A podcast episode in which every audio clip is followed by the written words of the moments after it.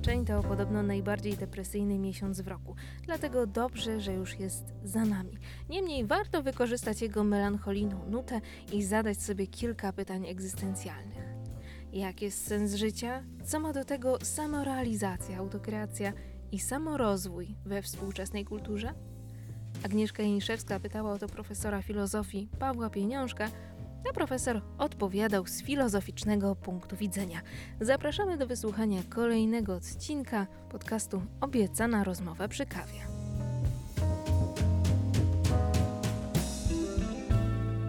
Nazywam się Agnieszka Janiszewska i jest to trzecie spotkanie z cyklu Obiecane Inspiracje rozmowy z przedstawicielami kultury, nauki i sztuki pod patronatem rektor Uniwersytetu Łódzkiego. Dwa zdania na temat samego projektu. No, mamy tak, rozmowy, tak jak, tak jak w tytule, także e, widzimy się z prelegentami, którzy są inspirujący, mają ciekawy dorobek, czy to naukowy, czy to artystyczny. W tym roku widzieliśmy się już e, z pisarzem regionalnym tutaj pabianickim Łukaszem Barysem, nagrodzonym paszportem polityki. Drugą prelegentką była Marta Motyl, również pisarka, eseistka, historyk sztuki. No i dzisiaj dla odmiany idziemy w naukę, czyli pan profesor e, Paweł Pieniążek. Pozwolę sobie przeczytać to bio, które dostałam od pana profesora. Profesor Uniwersytetu Łódzkiego Paweł Pieniążek, historyk filozofii, filozof, wykładowca akademicki, kierownik Katedry Filozofii Współczesnej na Wydziale Filozoficzno-Historycznym. Jest autorem licznych publikacji naukowych na temat m.in. Niczego, Rousseau, Kanta, Schellinga, romantyzmu niemieckiego, Kierkegaarda, Bodlera, Szkoły Frankfurckiej, Heideggera, Levinans, Levinansa, Derrida, Foucault, a także twórcą przykładów na polski, niemieckiej i francuskiej literatury filozoficznej. Ostatnia publikacja nosi tytuł Jednostka zło historia w myśli Rousseau, perspektywa nowoczesności między eksperymentem a marzeniem. Pokażę tą publikację. Myślę, że można ją pewnie zamówić w wielu miejscach, gdyby Państwo mieli ochotę, bo jest to świeża e, propozycja pana profesora, do której będziemy się jak najbardziej odwoływać. Dobrze, przechodząc już do tego, mm, o czym stricte zamierzamy rozmawiać, no to E, Ustaliśmy tutaj kilka takich bazowych zagadnień. No i pierwsze brzmi tak, nie filozofuj, a może jednak warto, czyli o tym, kto dzisiaj kocha, kocha mądrość i po co nam filozofia. No i jakby e, to jest takie trochę potoczne, przewrotne e, rozpoczęcie tematu, tak? Nie filozofuj. Nie wiem, czy ktoś z Państwa miał takie doświadczenie, żeby usłyszeć w ten sposób taką uwagę. No nie jest ona zbyt pozytywna, raczej tak brzmi pejoratywnie. No i Dlaczego, tak? Dlaczego ta filozofia ma trochę taki wydźwięk? Zacznijmy tak bardzo ogólnie, panie profesorze. Mm, dziękuję. Ja chciałbym zastrzec, że będę odpowiadał, mm, albo próbował przynajmniej odpowiedzieć na te pytania jako filozof, to znaczy ktoś, kto bierze odpowiedzialność za te pytania, bo te pytania bynajmniej nie są oczywiste, prawda? Nie da się ich zobiektywizować. E, ja będę mówił w własnym imieniu, imieniu, krótko mówiąc, czyli ja później jeszcze nawiążę do tego wątku. Będę mówił ktoś, kto e, widzi na własny rachunek filozoficzny, e, zgodnie z własnymi poglądami, być może tutaj zbyt pesymistycznymi i katastroficznymi, więc od razu to zastrzeżenie. A po drugie, nie filozofuj, to rzeczywiście w naszej kulturze filozoficznej w Polsce, a może raczej afilozoficznej, bardziej się chyba kojarzy filozofia z tym nie filozofuj, z takim zdroworozsądkowym tak upominaniem, aniżeli rzetelnym wysiłkiem filozoficznym i szacunkiem dla tej starej e, dyscypliny e, naukowej. Też kilka słów pewnie jeszcze o tym tak. będzie okazja powiedzieć.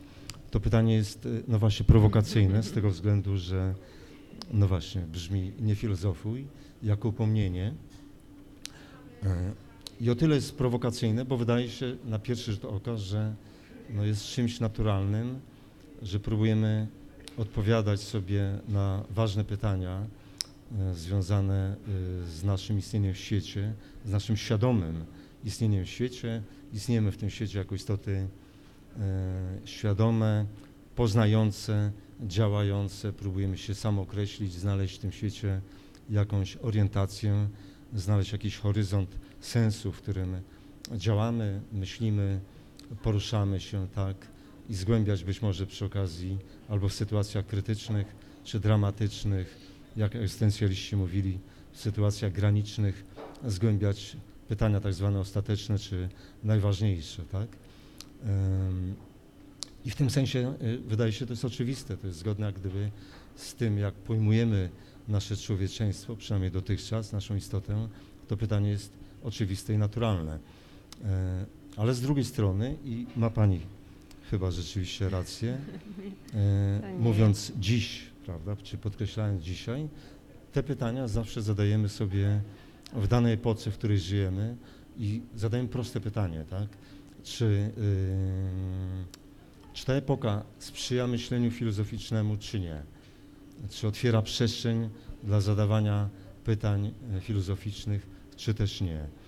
E, No i to pytanie jest trudne, e, być może dramatyczne, bo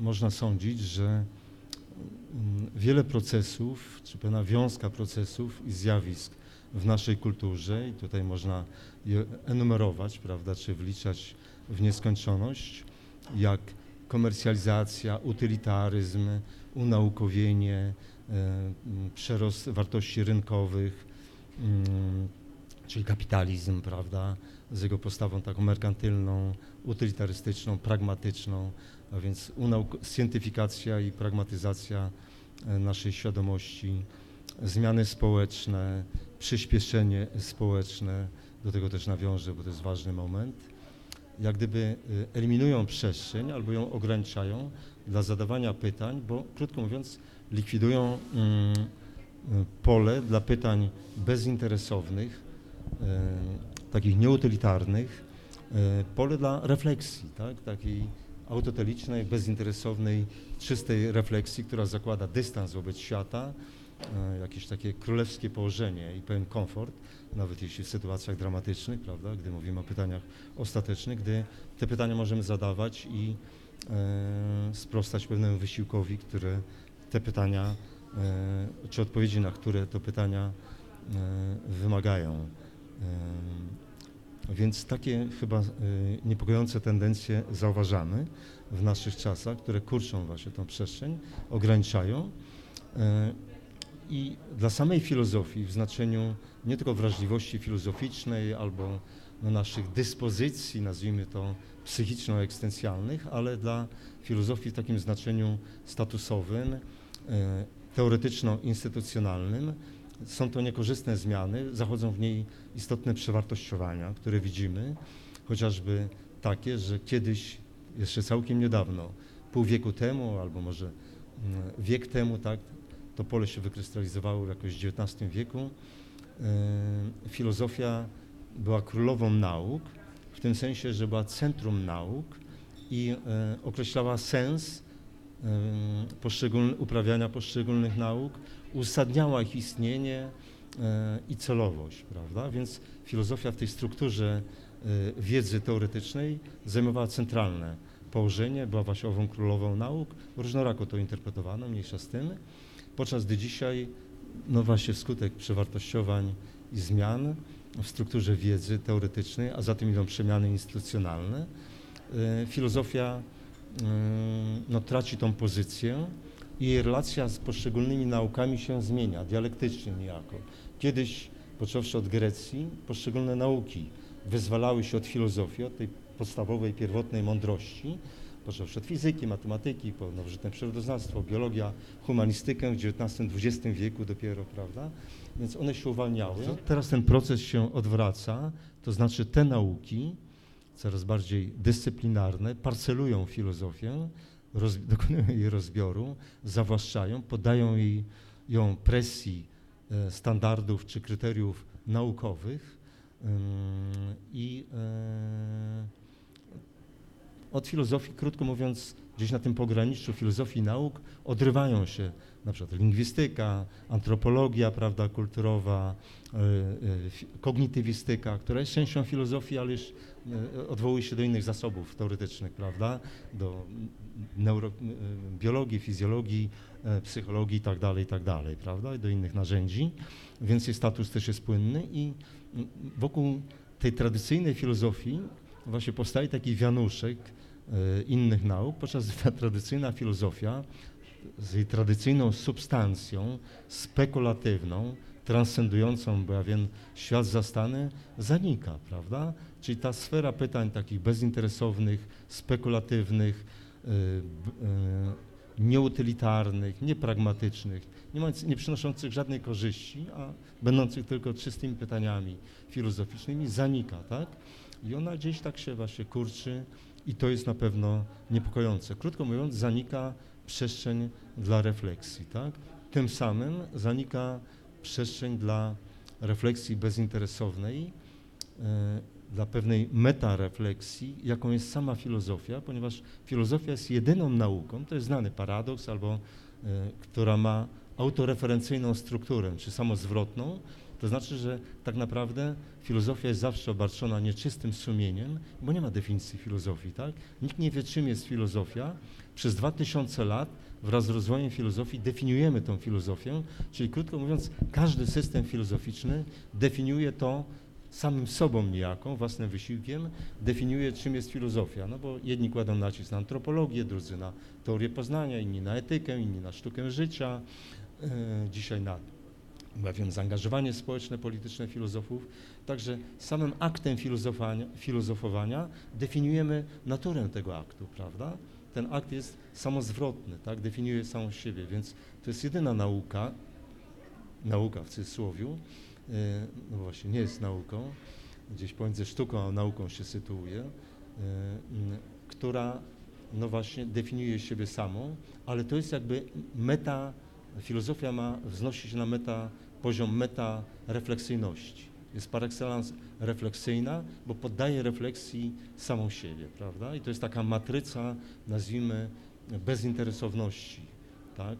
Takiej bezinteresownej em, refleksji nad, no właśnie nad światem, nad życiem, prawda? To jest właśnie ten metastatus refleksji filozoficznej, tak? To może jak mogłabym się zatrzymać na jednym z tych e, wątków, które pan profesor poruszył. Też właśnie pamiętam z wykładu, że mówiliśmy o tym, pan profesor wspominał to, co tutaj już padło, że filozofia jest królową nauk, była, tak, jakby była tą królową nauk, bo właśnie kiedyś miała taki status dominujący, że jeszcze 100 lat temu to psychologia była częścią filozofii, jak pan profesor też wspomniał. Niecałe Mm. nawet. Tak, niecałe. No właśnie, a teraz już mamy ile nurtów e, psychologicznych, czyli to się wszystko tak e, wyodrębnia, atomizuje, tych, e, tych dyscyplin jest coraz więcej, one są coraz węższe i jakby zostaje to w pewien sposób odwrócone, czyli coś, co kiedyś było korzeniami, no gdzieś, gdzieś w ogóle za, zapominamy o tych korzeniach, tak, skupiając się na tych bardzo ścisłych, wyspecjalizowanych obszarach, wycinkach e, wiedzy i to, to jest ciekawe. Natomiast jeszcze mm, pan profesor już poruszył te wartości autoteliczne, tak? Autoteliczne, czyli same w sobie, no bo jakby, no nie wiem, załóżmy jedną z tych takich wartości będzie mądrość i o to chciałam e, za moment zapytać, tak? No bo możemy powiedzieć, wykształcenie jest wartością instrumentalną, tak? Czyli, czyli po co się uczyć, po co zdobywać edukację, no żeby być mądrym, a po co osiągnąć mądrość, no i jakby się trochę kończy, tak? No oczywiście możemy jakieś korzyści e, powiązane wymienić, ale no to jakby czujemy, że jest trochę takie samo w sobie wartościowe, tak? Piękno, mądrość. I jeszcze można by tych wartości autotelicznych trochę wymieniać i nawiązałabym jeszcze do tej no, definicji, mimo że pan profesor powiedział, że nie istnieje definicja filozofii, no ale mimo wszystko jakbyśmy z tego starogreckiego mieli sobie mm, to e, wyciągnąć, no to miłowanie mądrości. To czym jest ta mądrość? Ja jeszcze- pozwolę sobie Tak. e, nawiązać Wrócić, do poprzedniego, dobrze, przywołać jasne. taką anegdotę.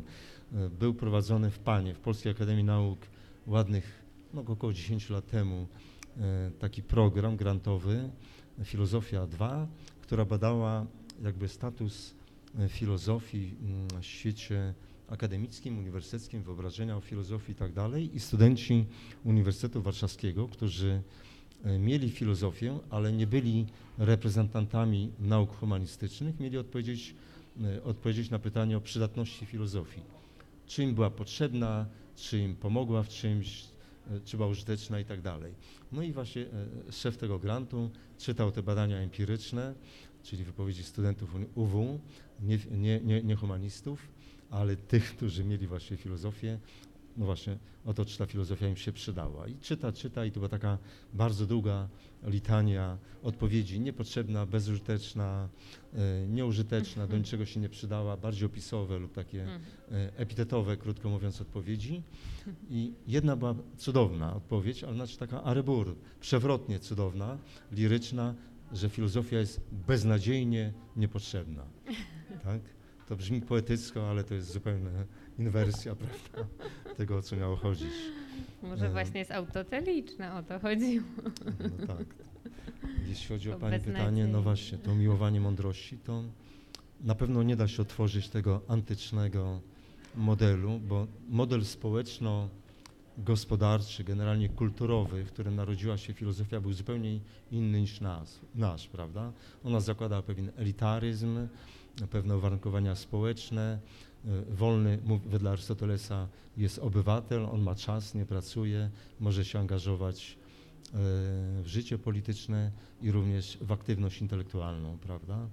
E, Więc ten system był oparty polis, prawda, antycznej na niewolnictwie, więc widzimy, że filozofia w swojej genezie, być może w świetle naszej wrażliwości e, społeczno-ludzkiej jest wyrosła na e, genezie, e, nazwijmy niehumanitarnej, no ale taka była geneza tej mądrości, prawda? I to była taka integralna dość nauka, która była sytuowała jednostkę wobec kosmosu jako całości, tak?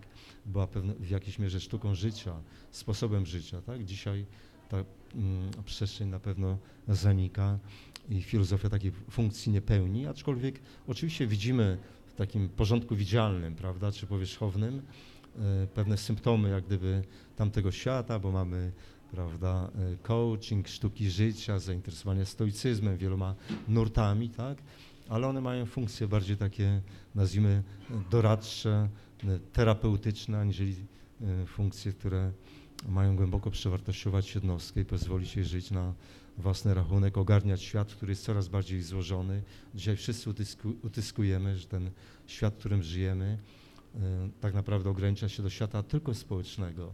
Nie ma przyrody, nie ma być może albo Boga, albo idei, albo demiurga, prawda, jak u Platona, a jednak ten świat jest coraz bardziej złożony, prawda, dramatycznie złożony, nieprzejrzysty, prawda, i sztuka życia i za, co za tym idzie mądrość, e, mm, na pewno nie ma w takim sensie integralnym, prawda, Mhm. całościowym, w takim kształcie antycznym na pewno nie ma miejsca, nie ma miejsca. Ja chociażby przywołam jeden aspekt, prawda, to wymaga refleksji, tak, długotrwałego wysiłku intelektualnego, zaangażowania, tak. Dzisiaj mówimy o przyspieszeniu, nie tylko cywilizacyjnym ogólnie, nie tylko przyspieszeniu w polu społecznym, czyli struktur społecznych, ale przyspieszeniu czasu, tak? o przewartościowaniu w obrębie czasu. Tak? Ten czas nasz zaakcelerował, przyspieszył. em, kurczy się horyzont przyszłości i przeszłości, istnieje tylko teraz, szybko się zmieniające, prawda, błyskawicznie, który nie postawia czasu po prostu na refleksję, tak? Nie ma czasu na Mhm. refleksję dzisiaj, tak? Więc nie ma tego czaso, czasowych warunków, Mhm. chociażby do tego, żeby to Mhm. życie poddać refleksji, no bo mm, mm, ta Mhm. refleksja jest ciągnięta przez ten przyspieszający e, czas. Więc ja tylko wymieniam jeden, czynni, z jeden z czynników, który współgra z całością dynamiki przemian i zmian, prawda? Zmian, sama zmiana jest takim imperatywem świata no- ponowoczesnego, prawda? Mhm. Zmiana często dla zmiany, nie wiadomo czy to jest postęp, bo ta zmiana dokonuje się tak szybko, że nie ma jakiejkolwiek sekwencji czasu, w której moglibyśmy wypracować kryteria dla oceny tejże zmiany, Mhm. dla dynamiki tej zmiany, prawda? Mhm. Bo nie ma czasu, żeby wypracować kryteriów dla samej tej zmiany, żeby ocenić, czy istnieje postęp, czy nie. No po prostu ta zmiana pochłania również e, przestrzeń dla tego typu pytań. Więc to jest no, paradoks, prawda? I dlatego ta zmiana nigdy nie, nie może być postępem, tak? Tylko jest po prostu zmianą dla zmiany, więc tutaj nie ma Mhm. możliwości o jakiej, dla jakiejkolwiek refleksji.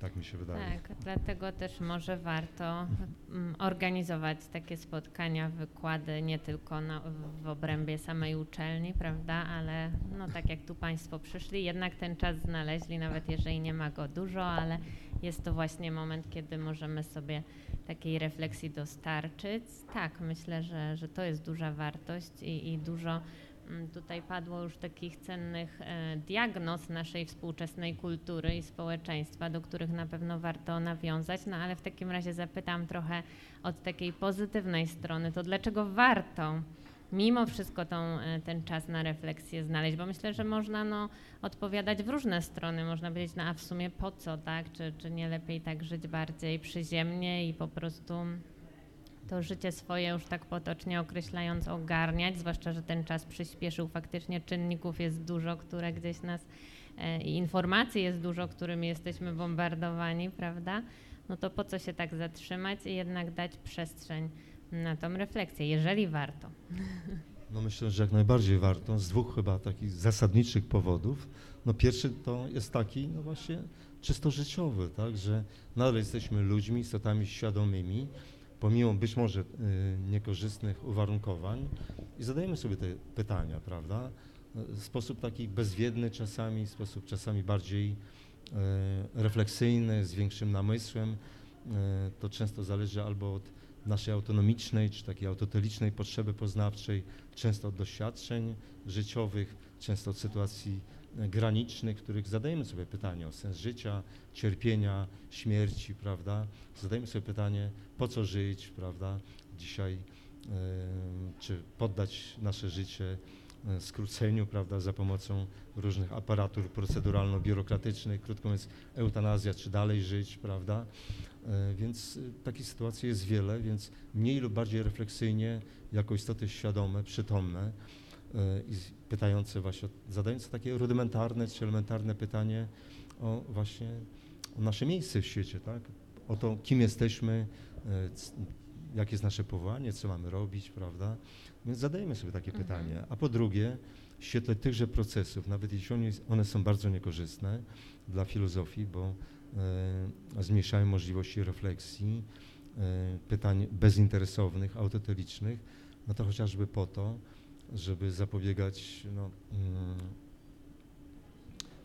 jak gdyby alienacyjnym skutkom tych procesów, niekorzystnym, tak, żeby odwracać e, niekorzystne e, konsekwencje i próbować pogodzić pozytywne strony tychże procesów, bo one są rzecz jasna niewątpliwe, prawda?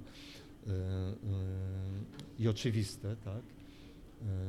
Nie ma chyba sensu wymieniać, prawda, jakie to są zjawiska, żeby pogodzić chociażby te e, dobrodziejstwa cywilizacji z e, no, możliwością filozofowania, tak, pytania i sprostania tym no, rudymentarnym pytaniom o nasze człowieczeństwo, żeby powiedzieć jak najbardziej patetycznie, prawda? O to, e, to odwieczne pytania, nazwijmy to tak, ostateczne, o to, kim jesteśmy, kim powinniśmy być, co powinniśmy z samymi sobą w tym świecie robić, co może pozostawić, tak, jakie dziedzictwo czy legat myślowy zostawić po nas, prawda, albo dawać przykład, tak, dawać chociażby przykład naszym życiem, jaki to Mhm. przykład dostarczali filozofowie greccy, prawda, bo to była chyba pierwsza funkcja, krótko mówiąc, szkoły życia, osobisty przykład, e, em, osobisty przykład, tak, ale to oczywiście nigdy nie występowało w postaci czystej. Seneca, jak wiemy, zmarł w zgodzie z własną myślą, popełnił samobójstwo, prawda? E, kr- król Lear, znaczy błazen u Szekspira, w jednym z tłumaczeń, bo są różne tłumaczenia, jak wiemy, e, powiedział do e, króla Leara, że nie wypada się zestarzeć, zanim nie zmądrzejemy, prawda? Seneca zdążył zmądrzeć, popełnił to samobójstwo, zresztą był zmuszony do niego, ale nie żył tak do końca godnie. Nie żył do końca godnie, był uwikłany we władzę, scenę polityczną, na której występował, ale no właśnie, przynajmniej tym ostatnim aktem dał przykład, tak?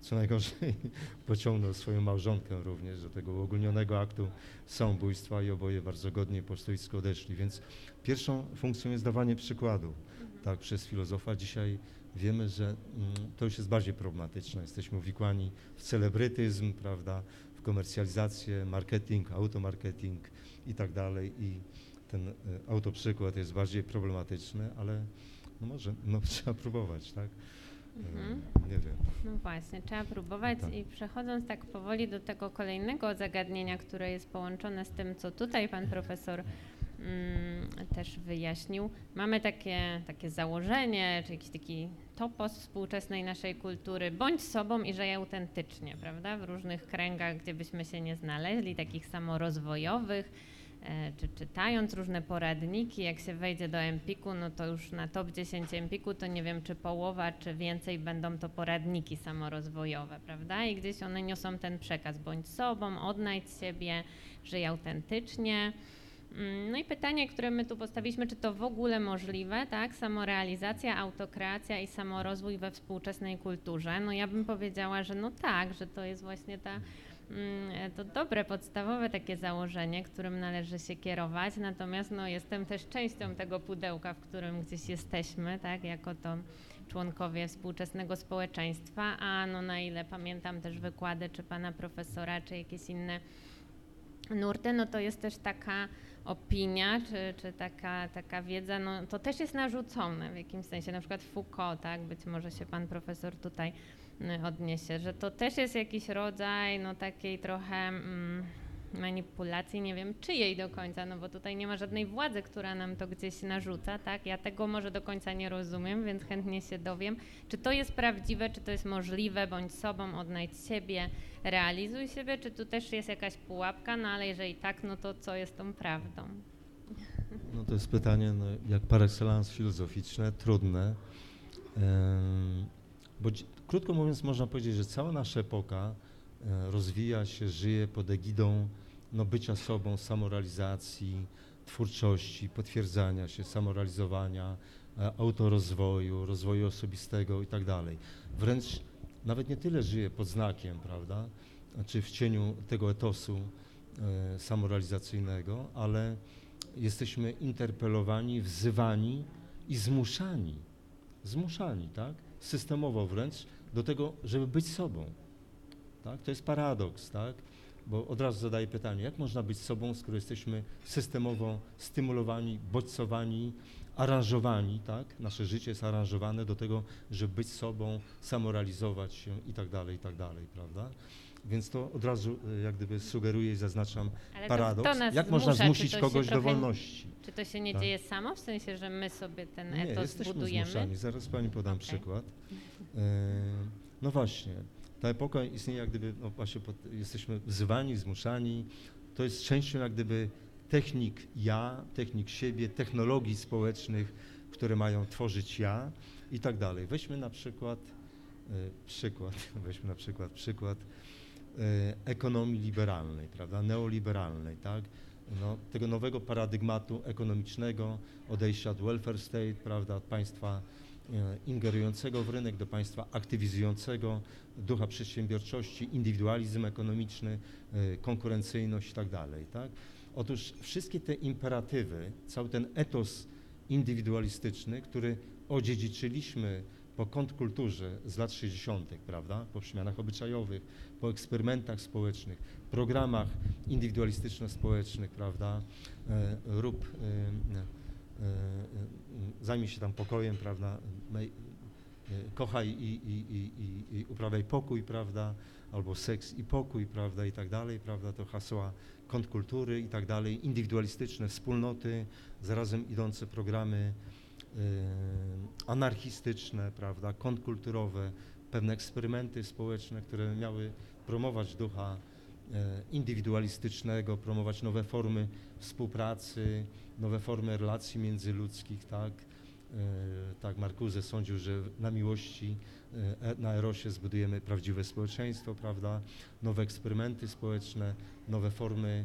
wspólnot, prawda, społecznych. To wszystko zostało zawłaszczone w latach 80., 90. przez ten nowy kapitalizm, prawda, e, ekonomię neoliberalną, która w imię imperatywów ekonomicznych, imperatywów wydajności ekonomicznej, konkurencyjności właśnie zawłaszczyło też, tenże i te ideały, tak?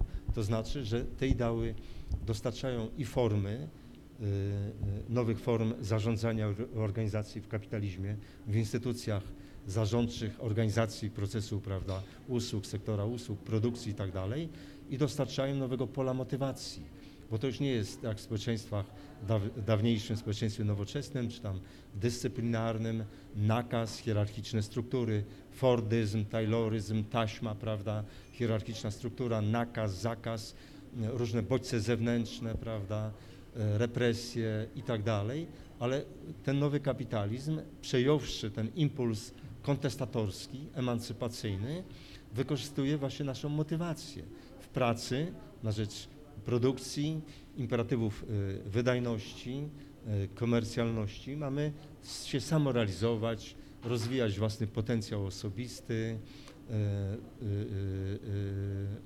po prostu rozwijać się, prawda? To pogłębia pole motywacji y, i te motywacje zostały zawłaszczone, tak? Zawłaszczone. Wyzwala się w nas e- e- energię, entuzjazm, pasję, tak? Pani powiedziała o tych programach, tak? W firmach, w korporacjach, bo korporacje tutaj są symbolem, prawda? Mamy całą tą retorykę, prawda, twórczości, samorealizacji, poradniki i, całe, i całą praktykę, programy, coaching, treningi, treningi interpersonalne, wzmacnianie motywacji, radzenie sobie ze stresem y, i tak dalej, i tak dalej. Całe szerokie, systemowe y, stymulowanie, y, krótko mówiąc, samorealizacji, twórczości na rzecz, rzecz jasna, wydajności, autoeksploatacji, samooptymalizacji naszego wysiłku. Tak? My mamy dzięki tej głębokiej motywacji stymulować nasz, autooptymalizować nasz wysiłek, tyle że wysiłek ekonomiczny, mając poczucie, że przy okazji się rozwijamy, bo o to chodzi. Ma istnieć równowaga pomiędzy naszym samorozwojem, samorealizacją, a sukcesem ekonomicznym. Tylko, że tak pra- naprawdę mówiąc, tym horyzontem celem jest czysta wydajność. Tak?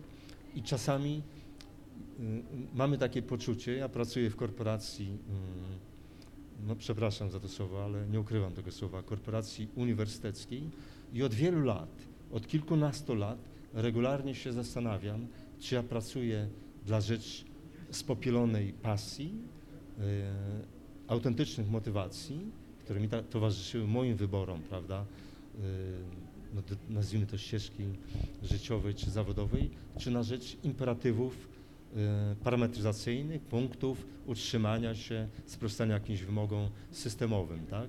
Cała ta hierarchia systemowa, przecież od ministerstwa, po rektorat, y, szczebel wydziałowy i tak dalej, które określają wymogi, standardy y, skuteczności, skuteczności, wydajności naukowej, prawda?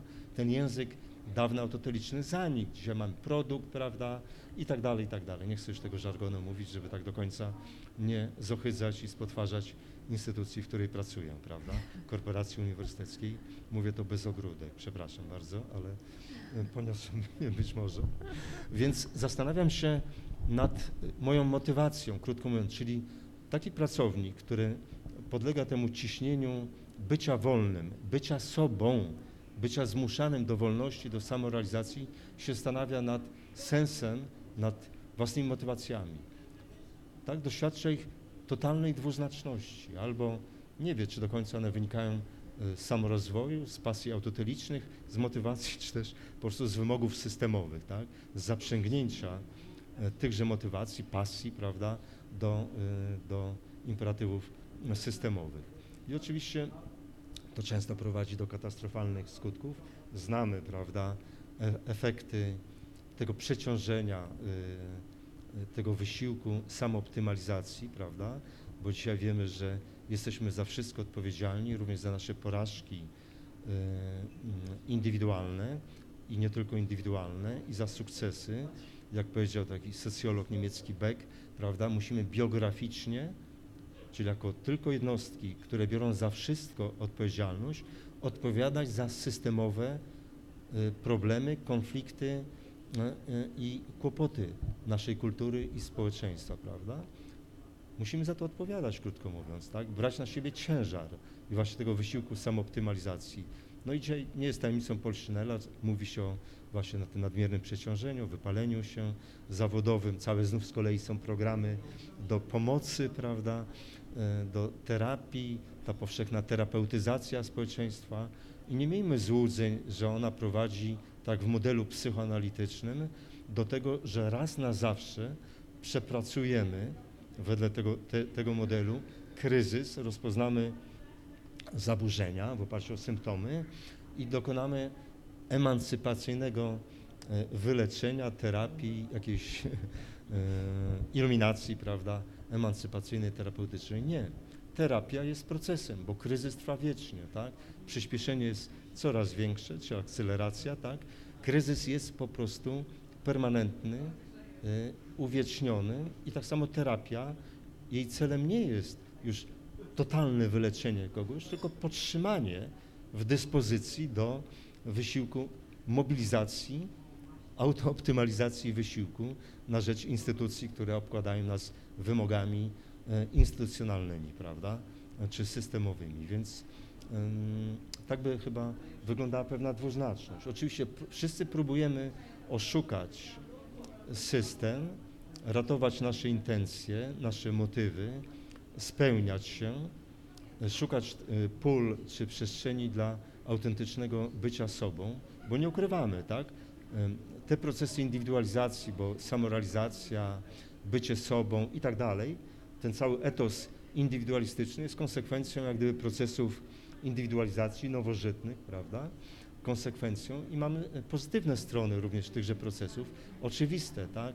Wolności polityczne, wolność czy swobodę przejawiania się y, y, naszej osobowości, kształtowania naszej autonomii, mamy poszerzone pole wyborów i decyzji odnośnie stylów życia, naszych wyborów życiowych, kształtowania naszych biografii, tego co robimy, to jest, to są wszystko pozytywne strony tychże procesów, prawda? Y, To jest zdobycz niepowątpiewalna, tak? Swobody obyczajowe, przemiany i tak dalej, i tak tak? Aż po swobodę podróży, przemieszczania się, e, póki co, prawda, i tak dalej, e, te swobody istnieją. To jest no, wielki, e, wielka wartość dodana rozwoju cywilizacyjnego i oczywista, prawda? Tyle, że próbujemy zmagać się z tym lewiatanem, no właśnie, systemowości, który zagarnia na rzecz imperatywów systemowych, ekonomicznych, instytucjonalnych, bo to nie jest tylko sfera ekonomii, ale sektor usług, prawda, no właśnie życie również y, instytucji kulturalnych, uniwersyteckich, y, wszystkie relacje społeczne są przeniknięte przez tego ducha optymalizacji, relacje międzyludzkie, przez czystą na przykład gratyfikację, intensywność, prawda, w tak zwanych giddensowskich czystych relacjach chodzi o gratyfikację, czyli czystą satysfakcję, prawda? To też jest pewien imperatyw wydajności, tak?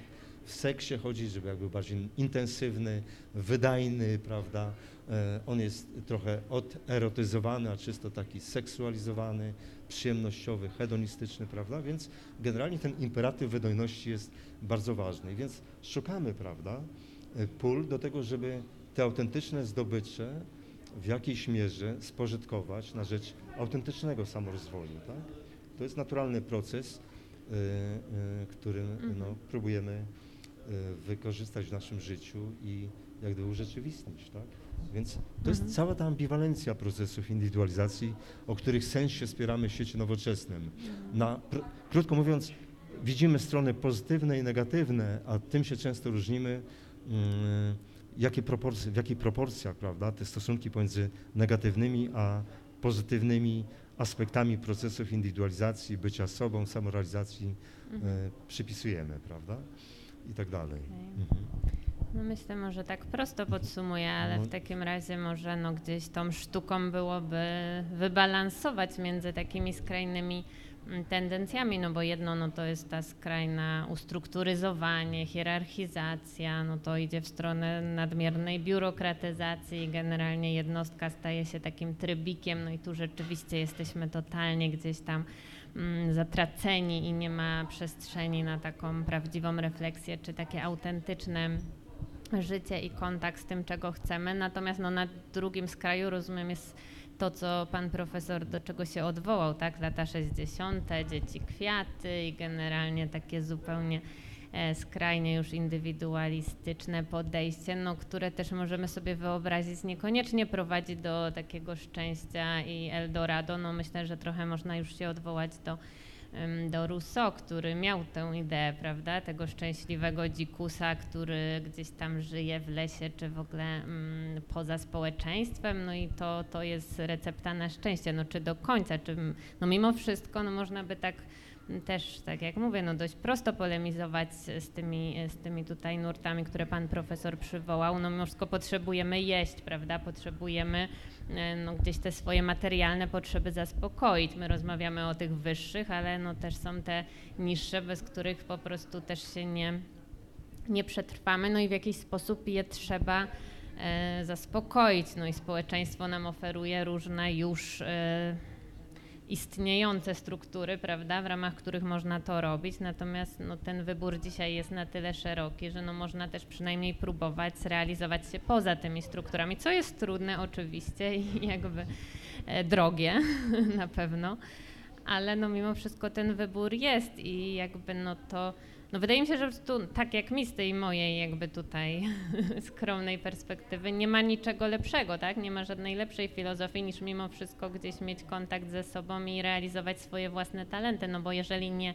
nawet ta realizacja w ramach jakichś struktur, no to co? No jeżeli mamy tą, to, co było wcześniej, czyli takie narzucone z góry już, już taka władza no, dyscyplinarna, jak pan profesor to nazwał, czyli taka bezpośrednia, nie taka, no bo to jest taka trochę domniemana władza, po prostu te struktury istnieją, my gdzieś w ramach nich próbujemy się realizować, no i rozumiem trochę te nasze potrzeby e, gdzieś idą na plan dalszy, no bo załóżmy realizujemy misję korporacji, prawda? I ja już nie pamiętam, czy ja to robię dla siebie, czy, czy dla, nie wiem, Nordei, to jest jasne. Mm, No ale co, to, to, czy to jest jakby ten kierunek, żeby znaleźć tu balans, no, czy, czy, czy jednak iść w stronę propozycji Rousseau i natura, las i generalnie próbujemy się utrzymać tylko własnymi siłami? Nie, to myślę, że tak się radykalnie cywilizacyjnie czy kulturowo nie zdekontekstualizujemy, nie zmienimy całego tego sztafarzu i scenerii, na której no, żyjemy, działamy, myślimy. Na pewno to nie jest ofertą. y, Zaraz powiem dlaczego. Rousseau. Y, Mogę tylko przywołać taką anegdotę, prawda, że bodajże to Staszic czy Kołątaj przyjęty ideałami dzikiego, znaczy szczęśliwego dzikusa i, i wiary w to, że człowiek jest dobry w sposób naturalny i w naturalnym autorażu, prawda, czy sztafarzu przyrodniczym na łonie natury odzyska prawdziwe człowieczeństwo, swoją naturalną dobroć i stanie się pięknym, autentycznym człowiekiem. W, Las, w, w Lasku Bielańskim w Warszawie wypuszczano przestępców, żeby eksperymentować i sprawdzać e, te recepty rusoistyczne i się okazało, że niestety eksperyment się nie powiódł, prawda? Przestępcy nie stali się szczęśliwymi ludźmi, e, nie odzyskali człowieczeństwo, nadal pozostali rabusiami albo, prawda, rzezimieszkami. Więc eksperyment się nie udał. E, Więc za łatwo nie próbujmy eksperymentować, bo być może nawet jeszcze gorsze instynkty z nas wyjdą. Ale dlatego chciałbym to sproblematyzować, Pani, jak gdyby przywołanie tego przykładu Russo, bo Russo jest bardziej skomplikowany, tak? Russo przywoływał przykład szczęśliwego dzikusa, ale on pełnił w jego myśleniu dwojaką funkcję.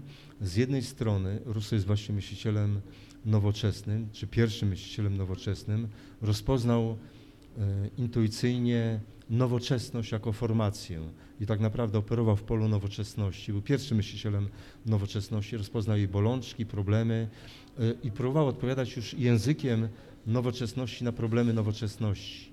I teraz w tym kontekście przywołanie szczęśliwego dzikusa jest tylko przywołaniem pewnej normy, którą można przeciwstawić światu nowoczesnemu, tendencjom alienacyjnym, po to, żeby posiadać pewną normę, pewne lustro, w którym można postawić przed człowiekiem współczesnym, żeby się przejrzał, prawda? Oto szczęśliwy dzikus, pełen autonomii naturalnej, a oto z drugiej strony y, człowiek nowoczesny, y, totalnie wyobcowany. Rousseau wprowadził ten żargon wyobcowania, obcości wobec samego istnienia, prawda?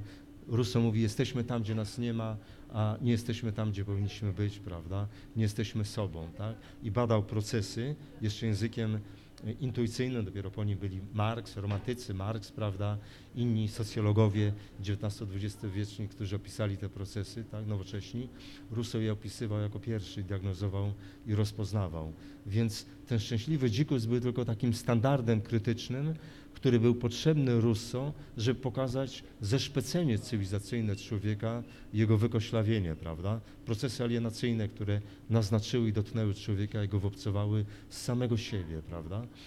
To jest jedna funkcja, a druga funkcja przywołania, czy tej, refe- tego odwołania się do szczęśliwego dzikusa była taka, że Rousseau próbował zrozumieć świat nowoczesny, próbował zrozumieć dynamikę procesów cywilizacyjnych, kulturowych, które doprowadziły do nowoczesności, po to, żeby znaleźć i opisać ten proces degradacji, jak sądził człowieka, e, apokaliptycznej degradacji człowieka, utraty człowieczeństwa przez niego, żeby go opisać, zrozumieć i być może przez to rozpoznawszy te zjawiska, zdiagnozowawszy je, łatwiej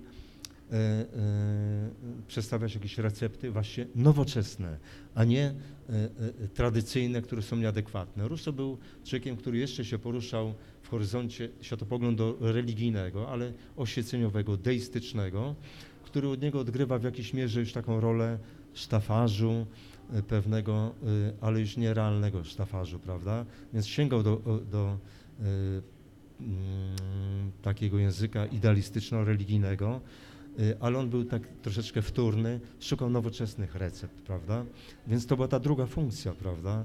y, Przywołania y, tego szczęśliwego dzikusa po to, żeby w tej rozpiętości czasowej, która prowadzi od szczęśliwego, od stanu natury, stanu przedspołecznego, przedhistorycznego do czasów oświecenia jako wczesnej nowoczesności, przez niego rozpoznanej jako nowoczesność, aczkolwiek nie teoretyzował formacji jeszcze nowoczesnej, żeby rozpoznać właśnie te procesy, diagnozować je i e, przedstawiać jakieś e, progno, e, przepraszam, recepty, rozwiązania. Taką, jest kilka. On przemierzył, jest taki wzorcowym, prawda, myślicielem, bo przemierzył kilka tych recept.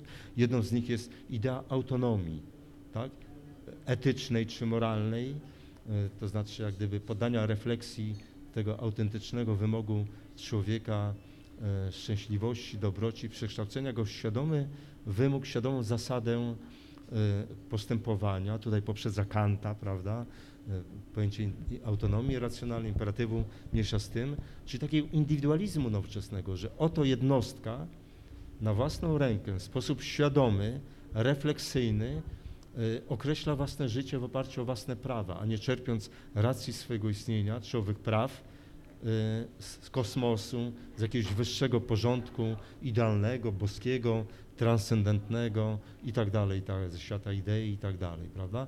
Lecz sama własnym wysiłkiem refleksyjnym określa prawo, samokreśla się. Właśnie ten ideał samokreślenia się dzisiejszy, tak, o którym mówimy, bycia sobą, samorealizacji, to jest słownik, podstawowe terminy i pojęcia ze słownika Russa. Bycia sobą, prawdziwej autonomii, zostało to nazwane przez Kanta i innych myślicieli, samorealizacja, tak, oba, oba te pnie, które określają procesy indywidualizacji dzisiaj i ten żargon, tą retorykę indywidualistyczną, czyli y, rozumienie wolności jako y, ekspresji przejawiania się, swobodnego przejawiania się, pewnej ekspresji życia i drugi model indywidualizacji jako autonomii życia w zgodzie z samokreśleniem i autonomii życia w zgodzie z własnym prawem.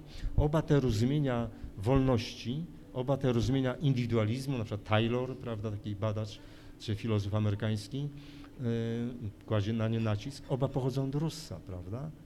Po, oba pochodzą od Russa i są dla nas też pewnym wzorcem, prawda? Bo albo się indywidualizujemy, broniąc przed zawłaszczeniem tychże e, właśnie e, trybów indywidualizacji, na dwa sposoby indywidualizujemy się. Albo chcemy żyć oryginalnie, trochę idiosynkratycznie, swobodnie przejawiać własną oryginalność, niezależność, niepowtarzalność, czyli pole ekspresji osobistej jest bardzo ważne, albo też kładziemy raczej nacisk nie na swobodną ekspresji, to jest model romantyczny, prawda, oryginalności, ale bardziej na świadomy wysiłek kształtowania prawa, w zgodzie z którym żyjemy, określamy relacje do nas, stosunek do siebie, stosunek do innych ludzi i do świata, prawda?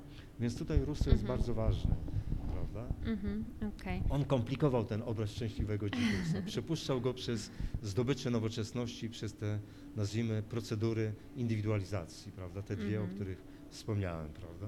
Mhm. Tak jak e, słuchałam tej części mm, właśnie pana profesora refleksji, plus jeszcze e, przypomniałam sobie z tej książki pana profesora, tam e, było dużo powiedziane na temat takiej potrzeby uznania, samopotwierdzenia, jaką mamy jako ludzie, jaką mają jednostki. I to tak było dla mnie zaskakujące, że czytając te fragmenty miałam wrażenie, jakbym czytała o tym dzisiejszym społeczeństwie, no bo to dzisiaj mamy już takie no to wręcz e, taka hiperbolizacja, czyli taka no przesada, takie nadmierne już wyeksponowanie tej potrzeby, no bo spójrzmy, co się dzieje na mediach społecznościowych, prawda? Tylko wszyscy sobie robimy selfie i jakby się nawzajem podziwiamy, ile mamy lajków, także no a czytam to u Rousseau, prawda? 200 czytam ileś lat wcześniej, który już bardzo mocno o tym wspominał i jakby tak uznawał to za problem, tak? Czy od różnych stron analizował, że co z tą potrzebą e, samouznania. Natomiast mam taką refleksję, też może tutaj dość naiwną, nie wiem, ale trochę z mojej jakby dziedziny.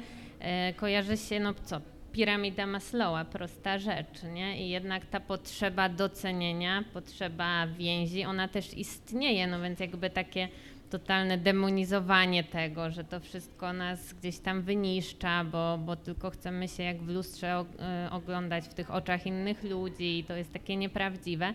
No okej, z jednej strony tak, no ale my jesteśmy częścią tych większych grup, tak, rodzinnej, przy jakiejś towarzyskiej, nie wiem, instytucjonalnej, no, no trochę zależy od tego, z jakimi się identyfikujemy, no i też tej potrzeby się chyba nie bardzo można pozbyć, przynajmniej tak od strony innej tutaj e, dyscypliny, jaką by była psychologia czy pedagogika, to też jest ważne, taki na przykład tak jak Maslow, to, no, to ta piramida Maslowa nie jest Maslowa, tak, bo to jest interpretacja teorii Maslowa akurat, ale no tak się mówi, no to jest ta pewna hierarchia, czyli dopiero jak ja już się czuję gdzieś w tych strukturach e, funkcjonująca, na tyle na ile mam taką potrzebę, no to można się tak autentycznie wedle Maslowa samorealizować, na przykład poprzez twórczość. No i mimo wszystko są jednostki nawet w tym dzisiejszym społeczeństwie, no, które w jakimś sensie to deklarują, tak? No ja odnalazłam tą swoją drogę, pasję i, i gdzieś funkcjonuje zdrowo. No oczywiście można zawsze polemizować, czy, czy to jest jakiś, jakaś narracja, którą ktoś przyjął i jest zinternalizowana, czy ona jest e, taka z duszy, z serca, czy jakbyśmy nie powiedzieli. E, No ale mimo wszystko ta potrzeba uznania jest prawdziwa, no i, są jakby też takie propozycje z nurtu właśnie tych psychopedagogicznych, no że to, to szczęście jest tam, gdzie to się spotyka, tak, czyli e, jest teraz taka nowa piramida Maslowa, nie Maslowa, tylko badacza e, innego, który ją próbuje modyfikować, czy jakby podaje po prostu alternatywną propozycję, no że to na końcu jest nie samorealizacja, tylko purpose, tak, cel życia, czy też a, taka transcendencja. No i to jest tam, kiedy potrzeby, kiedy to, co ja umiem, załóżmy, moje kompetencje, moje zdolności, moje zainteresowania, ta moja pasja, to wszystko takie, które przynajmniej uznajemy za płynące z wnętrza, spotyka się z potrzebami społecznymi, tak? Czyli załóżmy, no ktoś, nie wiem, już tak prosto mówiąc, kocha czytać i, i mówić o tym, co przeczytał i gdzieś to przetwarzać, no to mimo wszystko najprostszym wyborem będzie uczelnia, że ona jest niedoskonała, tak? I że są jakieś tam e, zjawiska patologiczne, no to jakby tak, no ale ten cały nasz świat nie jest, prawda, taki idealny, czy, czy właśnie, no chodzi mi o tą potrzebę uznania, żeby jakoś tak może, no tak, miałam takie wrażenie, że, że ta myśl Rousseau jest taka mocno zdemonizowana, a przecież ona jest, to jest prawdziwa nasza ludzka potrzeba, czy nie? Przepraszam. E, Rzeczywiście, Russo, u Russa potrzeba uznania jest jedną z ważniejszych potrzeb. On jakby nie teoretyzował, to są intuicje na przykład rozbudowane przez później Hegla, prawda, wielkiego filozofa, który w dużej mierze e, inspirował się, czy to bezpośrednio, czy przez Kanta, e, inspirował się ideałem uznania, tak. Russo z jednej strony pokazywał, że społeczeństwo nowoczesne jest społeczeństwem egoistów, prawda, motywowanych ekonomicznie, walką, rywalizacją, konkurencją. Tutaj już pokazywał, nazwijmy te mechanizmy rynkowe, które czynią z nas e, egoistów w sensie ekonomicznym, ale które rzutują ten model egoizmu na inne sfery życia. Ale z drugiej strony właśnie powiadał, że ludzie próbują realizować ten model uznania w tym świecie egoistów czy egocentryków, dzisiaj byśmy powiedzieli, ale to nie jest możliwe, prawda? Bo nie da się oprzeć prawdziwego uznania na egoizmie, na egocentryzmie. Dlatego tworzył różne konstrukcje polityczne, które były oparte na samouznaniu. Po raz pierwszy tworzył model prawdziwego państwa demokratycznego, nowożytnego, egalitarnego, w którym każda jednostka jest autonomiczną jednostką, która zawiera jakby kontrakt, umowę słynną społeczną, prawda, w której jednostki uznają się we własnej niepowtarzalnej odmienności, swojej suwerenności jako podmioty polityczne, uznają własną podmiotowość polityczną, prawda, swoje uprawnienia polityczne, swoje prawa, gdzie byśmy powiedzieli prawa człowieka i tak dalej. No ale dynamika tej konstrukcji prowadziła Russa do tego, że wylądował w państwie, które dzisiaj byśmy powiedzieli było państwem totalitarnym, które jak s- jeden słynny fragment z umowy y, społecznej y, zmusza, no właśnie, mamy to słowo, piękne słowo, które dzisiaj przystaje do tych, y, do tego, o czym mówiliśmy, do tych procesów, zmusza jednostkę, tylko tam chodziło o wymiar polityczny, a nie ten, nazwijmy, bardziej bazowy, cywilizacyjny, zmusza jednostkę do wolności. Ale mam ten paradygmat zmuszania do wolności, prawda? Więc to tak brzmiało nieładnie totalitaryzmem i to też był wielki eksperyment e, polityczny, który e, no, antycypował późniejsze systemy e, totalitarne, prawda? Do Russa odwoływała się rewolucja francuska, prawda? E, ale też odwoływały się systemy prawicowe, totalitarne, nacjonalistyczne, autorytarne, prawda? Więc on eksperymentował z tą nowoczesnością, również z potrzebą uznania, ale rzeczywiście pokazywał, że ta potrzeba uznania w tym świecie egoizmów, ludzi skurczonych do takiej wiązki motywacji egoistycznych, egocentrycznych, nie da się e, tej potrzeby zaspokoić. Pojawia się tylko iluzoryczna wspólnota, marzenie o jakiejś wspólnocie opartej no, no właśnie autonomii indywidualistycznej, bo ta wspólnota będzie zagarniana tak naprawdę przez, no, e, nazwijmy to, grupy interesu, przez e, porządek, który nie jest oparty na sprawiedliwości, na autonomii, na upodmiotowieniu jednostek, ale na, e, na egoizmie grup czy państwa, czy zawłaszczaniu, prawda? Więc uznanie uznał za chybione, tak? Ale próbował je przełożyć na język polityki, prawda? Na język mechanizmów i zasad życia politycznego próbował uznanie e, przełożyć, to mu się nie udało, tak?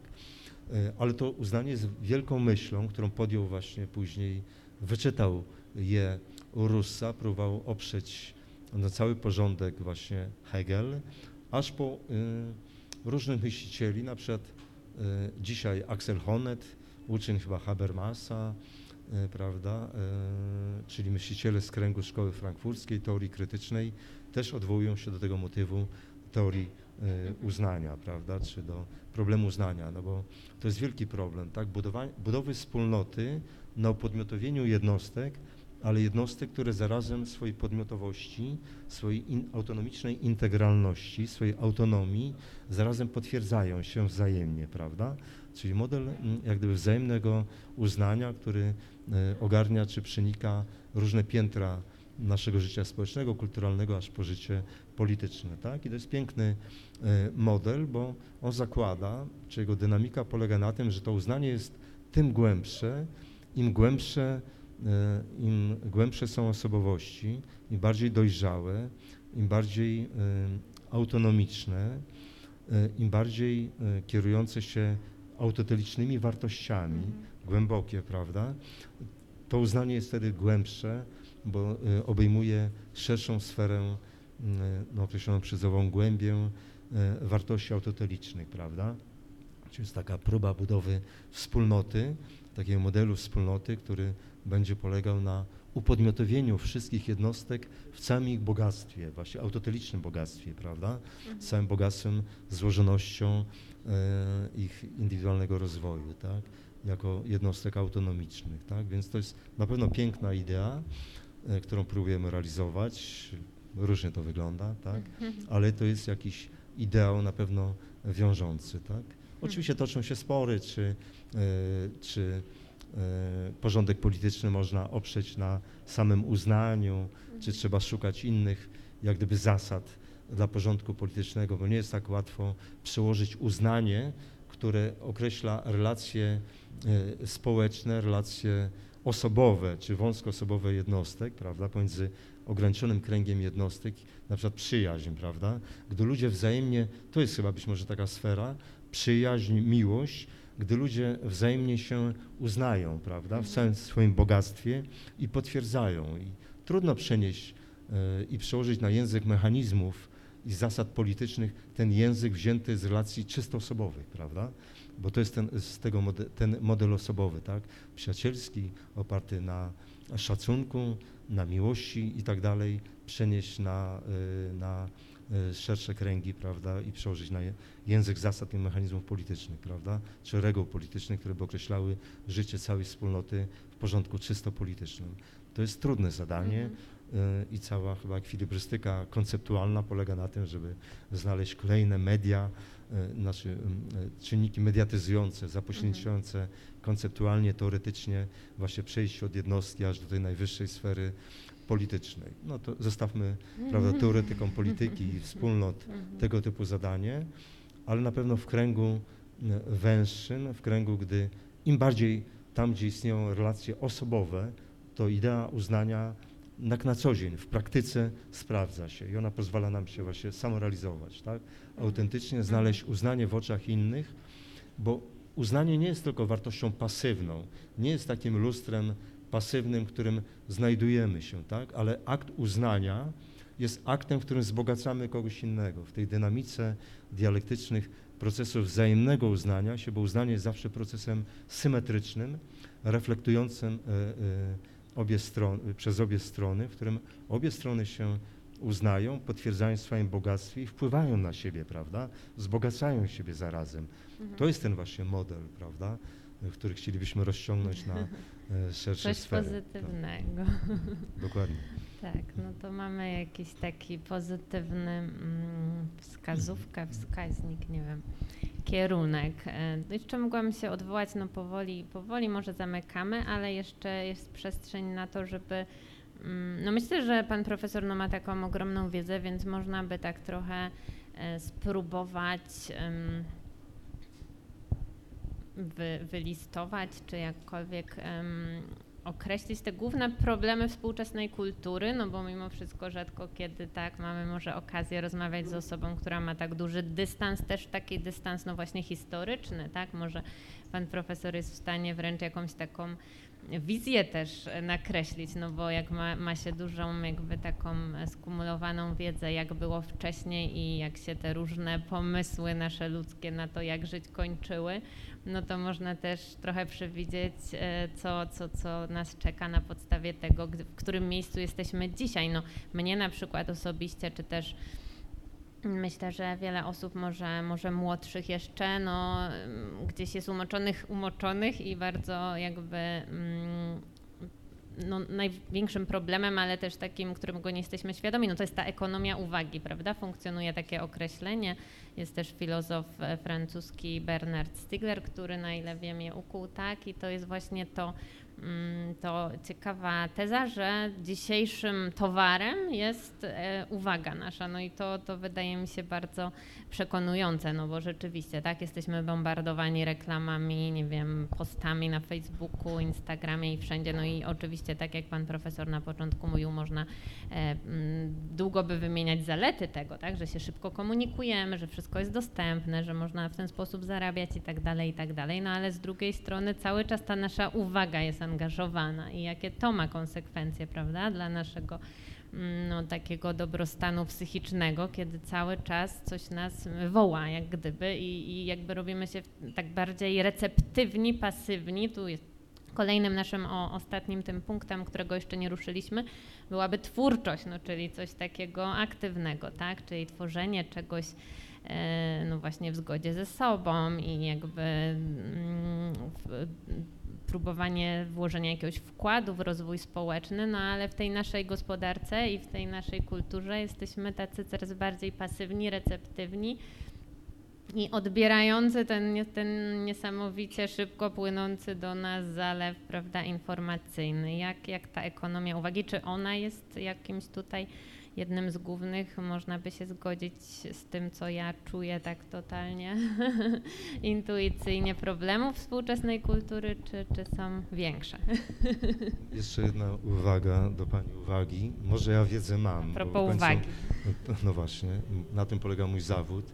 Jak ona wygląda, jak to się przekłada na samorealizację, na osobistą praktykę samorealizacji, no to już nie wiem. Pewnie z tym gorzej jest, prawda, bo też podlegam ciśnieniu różnych imperatywów, wymogów, również instytucjonalnych, więc to jest odrębna sprawa. Więc nie jestem na pewno matrycą mądrości, sam jestem e, królikiem doświadczalnym tychże procesów, prawda, sam się z nimi zmagam, reflektuję je, prawda, eksperymentuję, e, póki mogę. I mam jakieś tam minimum witalności, prawda, mentalnej czy życiowej z tymi różnymi formami. I zmagam się, to jest mój też w jakiejś mierze osobisty problem, więc dziękuję za zaproszenie i za podniesienie tych wszystkich kwestii. A cała ta wiązka pytań, o które Pani zadała, uwagi, refleksji, autoteliczności, prawda, mm, ona zawiera się w tym, co Nietzsche powiedział, że dzisiejsi ludzie nie są krowami. O paradoksie, na nieszczęście. Nie potrafią tak jak krowy przeżuwać. Co to znaczy przeżuwać? Bo prawdziwa refleksja polega na tym, że człowiek wchłania, asymiluje e, bodźce wielorakie. Jak wiemy, dzisiaj jesteśmy przeciążeni, prawda, informacyjnie, przebodźcowani. Nie tylko informacyjnie, ale w ogóle systemowo, e, bodźcami społecznymi, technicznymi, komunikacyjnymi, całym miastem, prawda. To Nietzsche opisywał Zimmel, prawda, cały ten zgiełk, krótko mówiąc, jesteśmy przebodźcowani i Nietzsche, no właśnie powiada, że nie mamy zdolności dzisiaj e, trawienia, to jest atrybut krowi, nazwijmy zwi- e, ssaczy czy zwierzęcy, mówił o, o krowach, nie mamy zdolności czy kompetencji trawienia. Dlaczego? Trawienie wymaga czasu, refleksji, długotrwałego wysiłku asymilacji, tak? e, bodźców, informacji, wiedzy, po to, żeby scalić to w jednolity projekt życiowy, egzystencjalny, biograficzny, plan życiowy, tak? Żeby krótko mówiąc, całe bogactwo świata przekształcić syntetycznie, e, produktywnie w bogactwo naszej osobowości. Nietzsche jak gdyby obserwuje rosnącą, dramatyczną dysproporcję e, pomiędzy właśnie złożonością świata, bogactwem świata, a e, dysproporcjonalnym ubożeniem życia ludzkiego wewnętrznego. Brakuje właśnie czasu na przeżuwanie powolne, spokojne. Pewnie widzieliśmy krowy, które leżą na łące i spokojnie, niewzruszone niczym, przeżywają, trawią, prawda?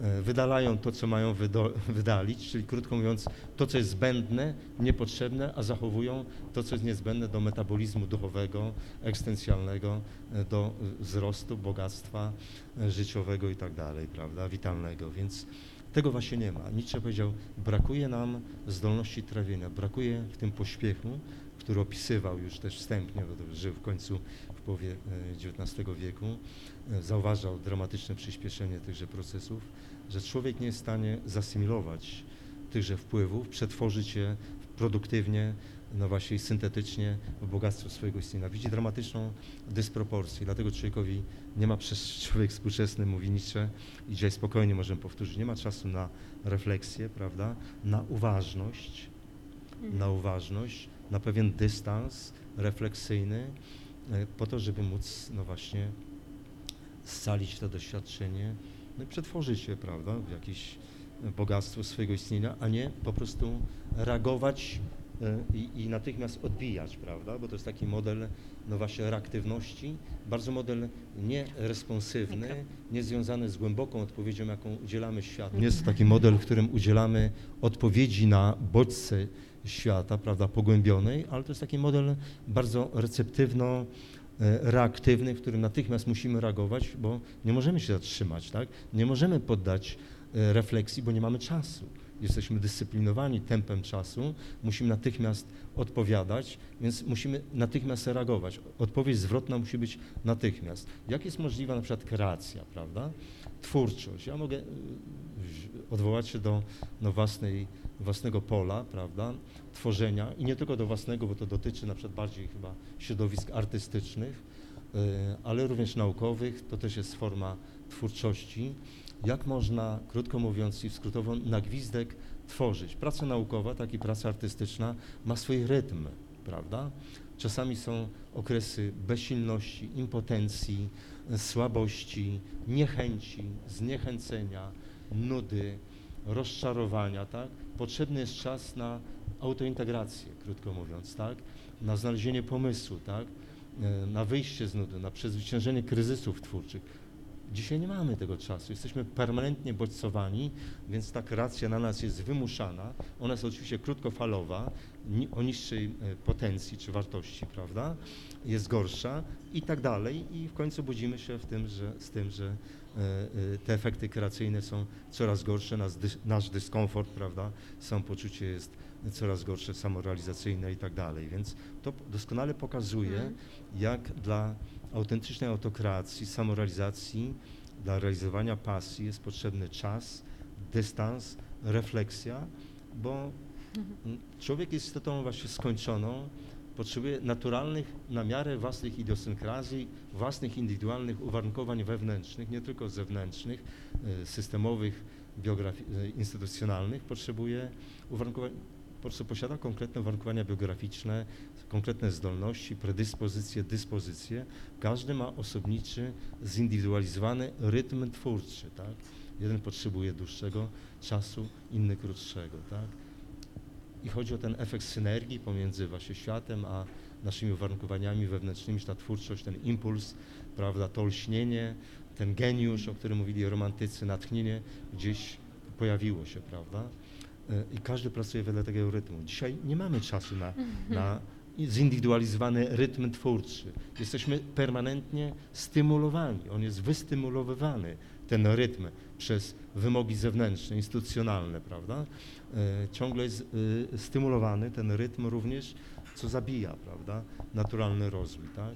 Nie możemy się nudzić, prawda? Nuda jest oznaką lenistwa, a przecież nuda jest pięknym stanem, bo wtedy się jakoś integrujemy, scalamy, tak? Odzyskujemy całość. Mamy w nudzie dys Y, y, refleksyjny dystans do nas samych. Nuda nas uzewnętrznia wobec samych. Poddajemy w nudzie y, rzekomo destrukcyjnym stanie, czy destruktywnym, nieproduktywnym, życiowym. Może hmm. u dzieci tak, ale to też jest potrzebne, prawda? Poddajemy refleksji własne życie. No, to jest jakaś lekcja, prawda, mądrości dla nas, więc nuda też jest potrzebna, tak? A dzisiaj próbujemy tą nudę wyegzorcyzmować jako oznakę E, właśnie zmęczenia, niedojrza niedojrzałości, e, a potem nie ma hmm. czasu na nudę, bo musimy być ciągle elastyczni, dyspozycyjni, mobilni i musimy ciągle przyspieszać i naciskać na pedał, prawda, przyspieszenia naszego życia. Więc krótko mówiąc, nie ma czasu na wartości autoteliczne, prawda? Bo gdy Nietzsche mówił o refleksji, to mówił właśnie o wartościach autotelicznych, takie, które są no, przedmiotem ludzkiej pasji, a one potrzebują czasu, mhm. potrzebują fermentacji, potrzebują dojrzewania, a nie stymulowania i normowania hmm. z zewnątrz, prawda? Czasami jest potrzebne. Wiem, że wybitni artyści czasami byli dyscyplinowani przez e, mecenasów, możnowładców, prawda? E, czy artyści renesansu mieli swoich mecenasów, tworzyli na zamówienie, mieli jakiś czas, prawda? Ale właśnie mieli ten czas na, na głęboką twórczość, prawda? I wyrozumiałość mhm. również mecenasów. Dzisiaj tej wyrozumiałości jest mhm. znacznie mniej, prawda? Myślę, że to bardzo Bo cenne. jest anonimowa tak. i zdepersonalizowana, tak. Tak, co pan profesor y, tutaj podniósł i też jakby no, to, co mhm. też gdzieś wybrzmiało, no, prawda, nie jest to obojętne dla jakości tych dzieł, które powstają, też dzieł naukowych, no bo skoro mamy punkty, czas, deadline, y, no to też oczywiście wpływa to na no, na poziom naszej kultury już tak bardzo uogólniając, prawda? No bo jeżeli jest coraz więcej um, artykułów, ale o coraz niższej jakości, no to gdzieś to ogólnie się tam konsekwencji będzie obniżać, a takie no, nurty, nie wiem, ezoteryczne, neoduchowe, które wbrew temu głównemu nurtowi tego determinizmu technologicznego, prawda, który, który jest chyba tą podstawową podstawowym problemem, czy, czy jakby charakteryzuje naszą kulturę, no to odwołanie do przyrody, nie tak skrajne może jak u Rousseau, no ale odwołanie tak proste jak no do cyklów przyrody, tak? No mamy, mamy wiosnę, mamy lato, gdzie kwitnie y, przyroda i, jakby wydaje owoce, no ale mamy też jesień i mamy zimę, gdzie nic się nie dzieje, prawda? Jest to zatrzymanie, jest to zimno, ciemność, a co my robimy w naszej gospodarce rynkowej? No Black Friday jest wtedy, takie święta, prawda, dość mocno jakby, jakby trochę no totalnie wbrew temu chyba następuje mocniejsze stymulowanie. Rytmizujemy się naturalnie, prawda? Mhm. Czy witalnie. No właśnie. Także te porządki się jakoś tam rozmijają i mają, bo ja wiem, kompensować nam jakiś, Tak, tworzyć tak. systemy tak rytmu. jakbyśmy nie potrafili tego tak, wyciszenia w ogóle tak. wytrzymać, prawda? Gdyby był taki czas, że się dzieje faktycznie mniej, nie, trochę mniej jest, nie wiem, promocji, imprez i tak dalej, to, to jakby ta nasza kultura jest rzeczywiście ciągle stymulowana i tak dalej. No, czy pan profesor chciałby coś podsumować a propos tych problemów współczesnej kultury, jakiejś takiej diagnozy? Ja, jeżeli miałabym jeszcze o coś poprosić czy od siebie zapytać, no to mamy to, to, to hasło inspiracje, tak? Obiecane inspiracje i, i to jest dla mnie istotne. Myślę, że tych inspiracji trochę padło, no chociażby ja jakbym miała to gdzieś teraz zapamiętać i, i, i zapisać taką podstawową inspirację, no to, że nuda jest dobra, taka prosta, ale, ale myślę, że ciekawa, że możemy się nudzić bezkarnie i to służy naszemu rozwojowi, czyli w jakimś sensie się zatrzymać. No ale czy pan profesor może chciałby jeszcze coś dodać takiego, no właśnie trochę inspiracyjnego wbrew tym wszystkim, znaczy nie wbrew, ale no w tle tych wszystkich problemów współczesnej kultury, których gdzieś tam wymieniliśmy, na pewno wymagałyby one głębszego i głębszego przedyskutowania, ale e, to może przy jakiejś kolejnej okazji. Natomiast co, by, co, jest, co jest jakąś taką lekcją do wzięcia z tego wszystkiego na przyszłość? Nie mam odwagi, żeby y, poddawać refleksji przyszłość, biorąc pod uwagę te tendencje, o których mówiłem i które są powszechnie opisywane, prawda? Y, One już są jakby na powierzchni, wszyscy zmagamy się z tymi konsekwencjami, widzimy je, stąd takie y, szukanie kompensaty, rekompensaty, szukania różnych od enklaw, prawda? Więc mamy chyba duży poziom i zmęczenia, przeciążenia cywilizacyjnego, ale zarazem e, podajemy, czy reflektujemy te procesy. Być może w tym jest jakaś obietnica. Osobiście jestem bardziej pesymistycznie nastawiony, ale jest jakaś przestrzeń, prawda, dla e, rozszczelnienia tychże zwartych procesów, prawda, które nas jakoś zaczynają krępować. Mm, Nie chciałbym snuć e, jakby prognoz, no bo nie mam chyba podstaw, tak? Zawsze życie jest dość tajemnicze i nieoczekiwane. Nie wiemy, do czego te procesy doprowadzą. No, wizja posthumanistyki albo transhumanistyki jest dość nieciekawa chyba, bo prawda, ogranicza pole twórczości, samorealizacji, coraz bardziej je technicznie prawda, algorytmizuje czy standaryzuje, więc na pewno wysusza zasoby i pokłady naszego życia osobowego. Właśnie to, które stanowi chyba o tajemnicy istnienia, prawda, o bogactwie tego, że jesteśmy no, niepowtarzalni, jednostkowi, jesteśmy dla siebie zawsze, nawet się doskonale znając niespodzianką czy kimś nowym czasami.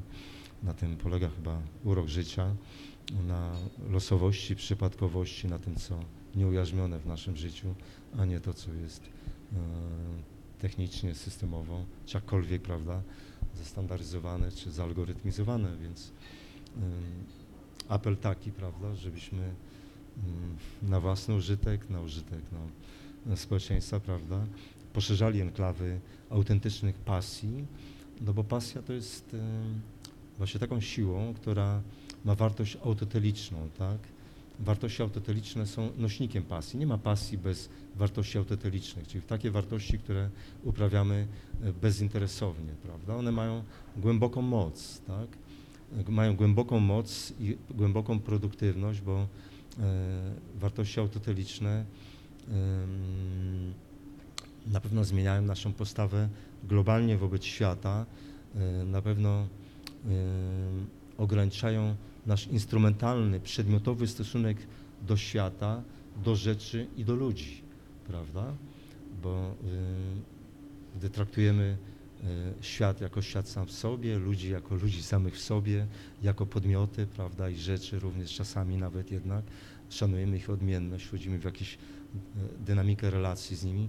Ten świat staje się zupełnie inny niż świat zinstrumentalizowany, uprzedmiotowiony, gdzie wszystko jest narzędziem albo wchodzi w cały system, prawda, czy łańcuch narzędzi, więc jedyny apel, jaki możemy, prawda, e, mm, taki emancypacyjny, no to właśnie pielęgnowanie sobie wartości autotelicznych, bo one właśnie bronią nas przy takim instrumentalnym relacją ze świata, z ludźmi, samym sobą czasami, bo siebie samych instrumentalizujemy, poganiając, włączając ten mechanizm bodź, autobodźcowania, stymulacji, prawda, uwewnętrznionej i tak dalej, tak?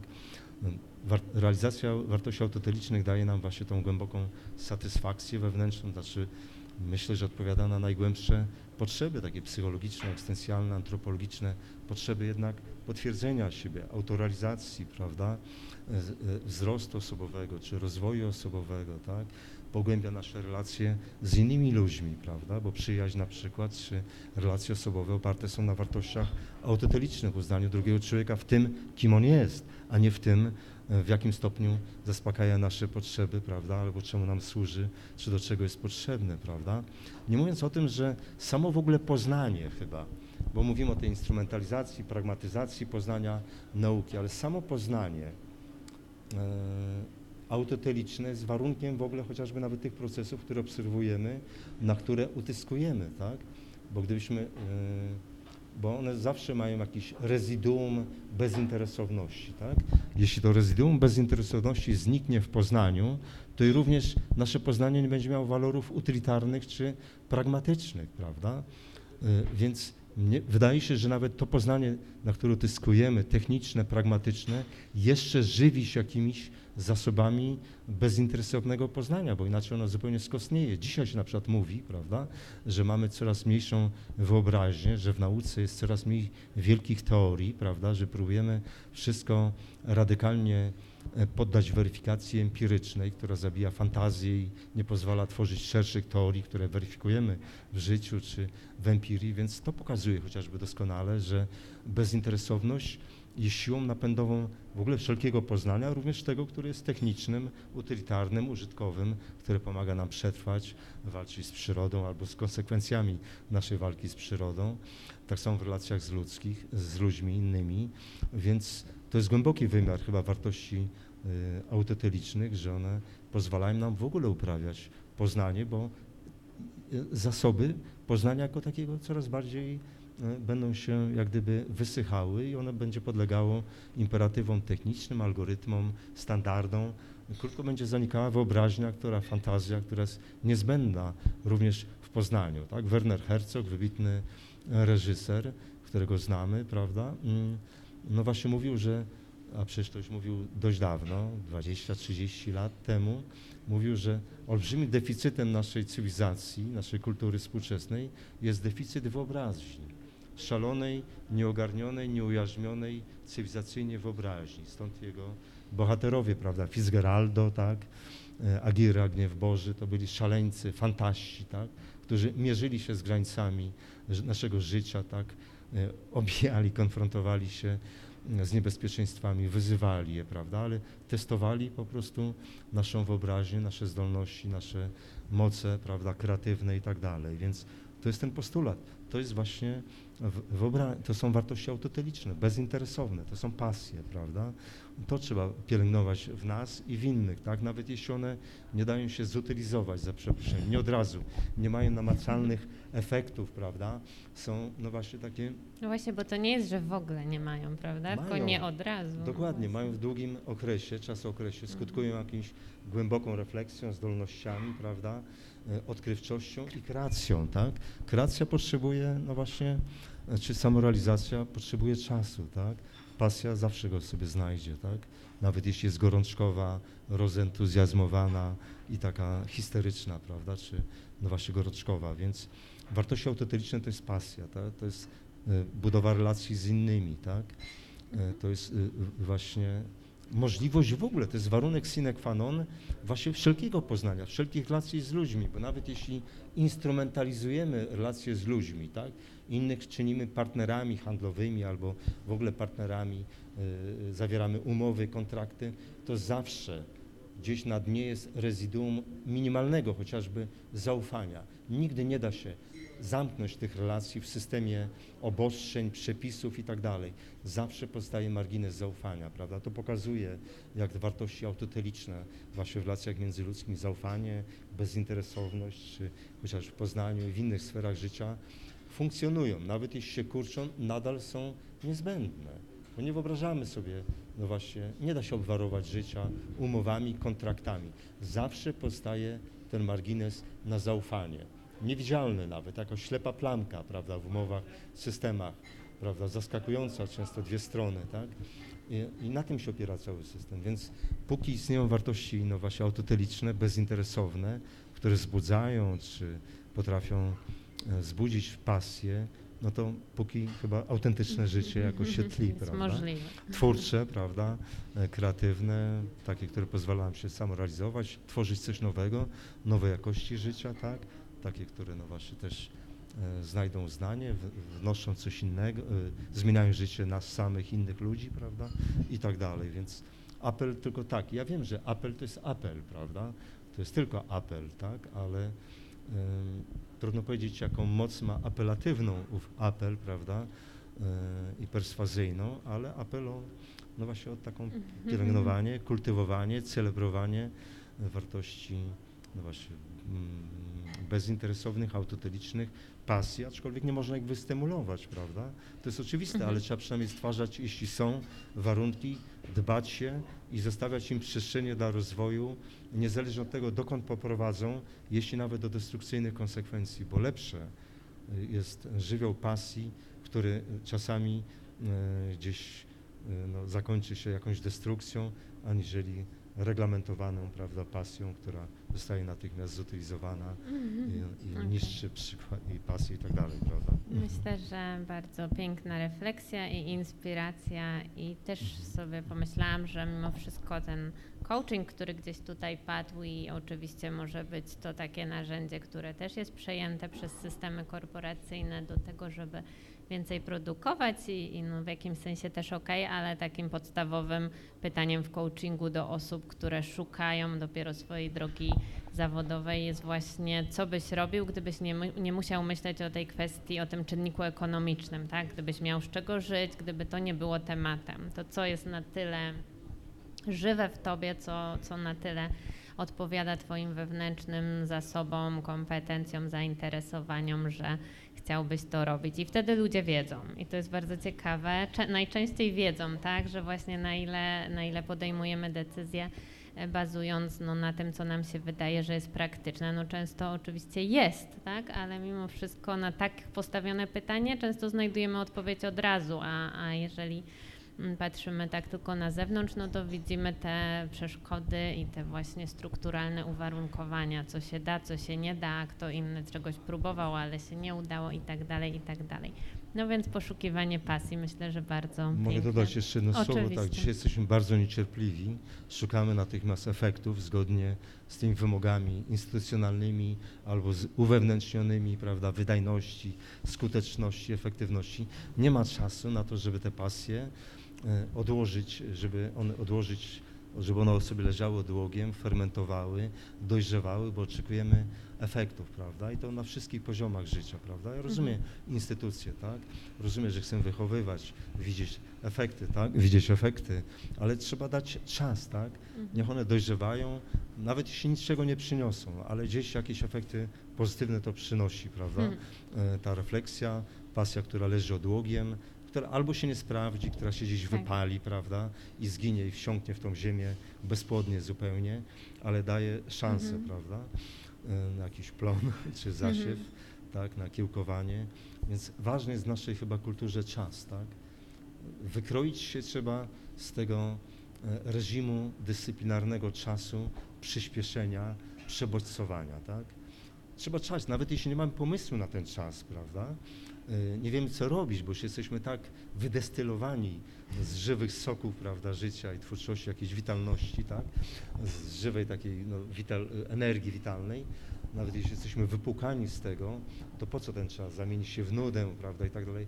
Trzeba dać to czas, bo jak Nietzsche Choćby po mówi... to, żeby wróciła ta Tak, energia. Nietzsche powiada i dzisiaj wielu na różnych polach myślicieli mówi za nim, że Weber na przykład też mówił o kreatywności, inwencji, jakoś w duchu niczańskim.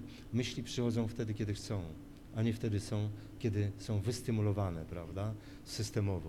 One Mhm. muszą dojrzewać. Każdy ma swój czas i rytmy biologiczne, witalne, mentalne, e, własne, wewnętrzne, prawda? Mhm. Trzeba dać czas. Albo coś dojrzeje, albo nie, prawda? Mhm. ale musi być czas na dojrzewanie, fermentowanie, tak? E, No myśli przychodzą wtedy, e, Kiedy kiedy, one chcą, a nie kiedy my chcemy.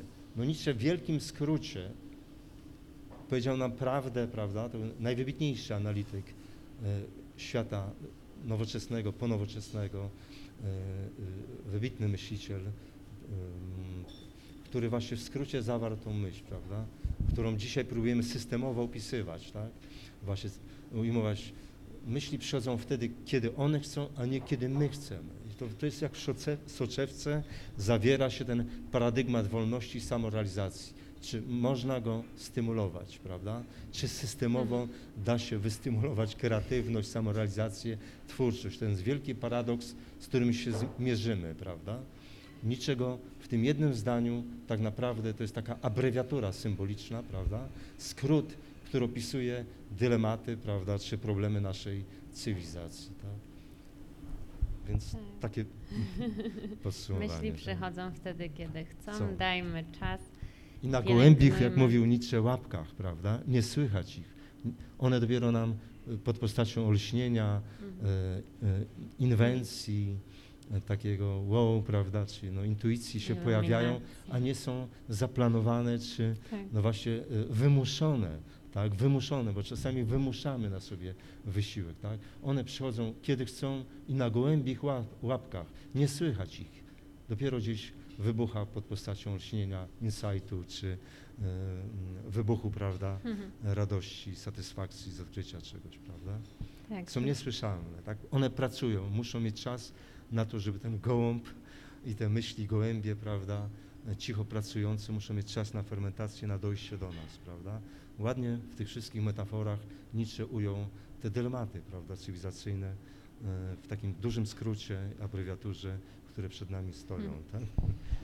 Myślę, że też można to odwołać do porównania z przyrodą. Też gdzieś słyszałam takie, taką metaforę, no bo też gdzieś jest mi bliskie może to myślenie mm, blis, bliskie naturze, no nie tak jak u Rousseau, ale jednak, no że jeżeli właśnie, no bo pan profesor użył tej metafory jakiejś zasiewania, prawda, takiego rozwoju e, naszej kreatywności myśli, no ale przekładając to na przyrodę, no to to jest tak jakbyśmy zasiali jakieś ziarno i co chwila sprawdzali, no co tam, no jak tam, no już, tak? I rozkopywali tą ziemię, no tak się nie da, tak. Tak, i wyciągali na powierzchnię, no już, no robi się coś, dzieje się czy nie, no halo, gdzie jest efekt, tak? No musimy, czasem mijają tygodnie, czasem nic się nie wydarzy, i, ale czasem wyrośnie piękny kwiat, jeżeli ma na to zasoby i, i tak. No właśnie, dobrze. Ja myślę, że tu się zatrzymamy, ale jeszcze nie jest to totalny koniec, bo dajemy chwilę już, myślę, czasu Państwu. Czy jest jakieś pytanie, na które tak. Moje nazwisko Stan Greciak Ryszard. Ja mam taką prośbę do pana profesora. Y, y, Po prostu mam y, skłębione myśli i za bardzo nie tego, ale chciałbym pana profesora tak y, sprowadzić y, na lokalną jakby naszą pozycję, czyli Łodzi, naszego kraju. Mówił pan o nurcie liberalnym. Nurt liberalny to można mówić, że to jest leseferyzm, można mówić, że klasyczny, można mówić, że jakiś tam progresywny, postępowy, libertarianie, no tysiąc różnych rzeczy ten nurt liberalny możemy mówić. Ale pytanie jest takie, dlaczego i dlaczego, e, bo pan profesor powiedział, że są nowe środki przekazu i, i, i dlaczego bardziej się opieramy na celebrytach, a nie opieramy się na profesorach, ponieważ jesteśmy w Łodzi, to pan profesor jest admirałem katedry, która, ja nie wiem, dlaczego nie można y, dawać tych myśli i rozdzielać, żeby taki polityk łódzki czy krajowy wiedział, co, w jakim nurcie postępuje, dlaczego, w którym kierunku idzie. Bo nie wiem, czy pan zauważył, że to jest taki synkretyzm myśli liberalnych, że nikt tego nie, nie rozłoży na, na czynniki pierwsze. Jakby. I to myślę, że ktoś musi robić z filozofów, a nie z polityków, no bo na pewno tego nigdy nie zrobią. Mm, Dziękuję za pytanie. Ważne. Aczkolwiek w pierwszym momencie zadrżałem, gdy pan powiedział, że chce mnie pan sprowadzić. E, Myślałem, że do parteru. Już. Ale uspokoiłem się, gdy usłyszałem dalszą część pytania, właściwie bardzo istotną. Ja mam przykre doświadczenia, bo ja też działałem przez pewien czas w polityce w latach chyba w latach 90. Bardzo skądinąd mało masowej partii, dość elitarnej, centrowo prawicowej, bardziej centrowej, tak? gdzie były promowane idee liberalne, nie w sensie ekonomicznym, ale w sensie no, kulturowym, politycznym przede wszystkim, bo gdy mówię o liberalizmie, to mówię tylko o ekonomicznym, o tym nowym paradygmacie ekonomii liberalnej, nie o liberalizmie y, y, demokracji liberalnej, której jestem fanem, prawda?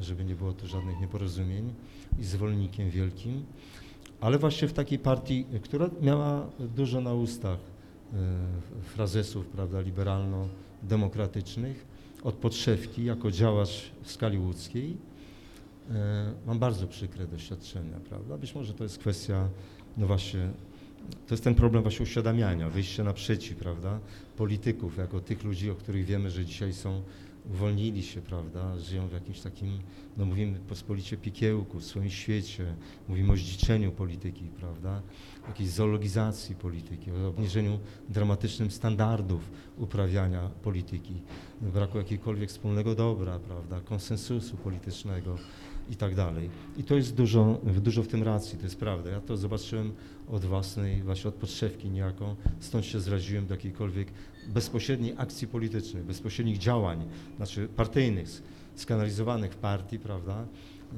Staram się, gdzie trzeba oczywiście wspierać, działać i tak dalej, ale już nie y, w molochach czy mechanizmach partyjnych, bo srodze zawiodłem się, bo wydawało się, że to jest partia dość elitarna, gdzie było dużo ludzi światłych, ale logika polityki bieżącej pochłonęła strasznie, prawda? Założyliśmy na przykład, powiem anegdotycznie, to jest anegdota, prawda? Tak było.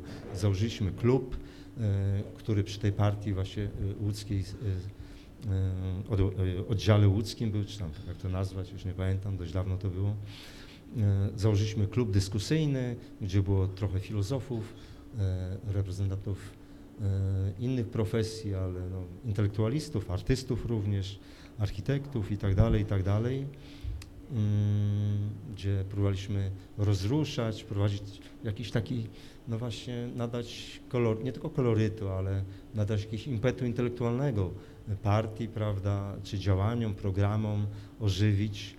No i zobaczyliśmy natychmiastowe utylizację, brzydką jest polityczną, e, zmielenie tychże programów, wykorzystanie. To był tylko kwiatek do kożucha, do brudnej polityki, tak, realizowania, tak.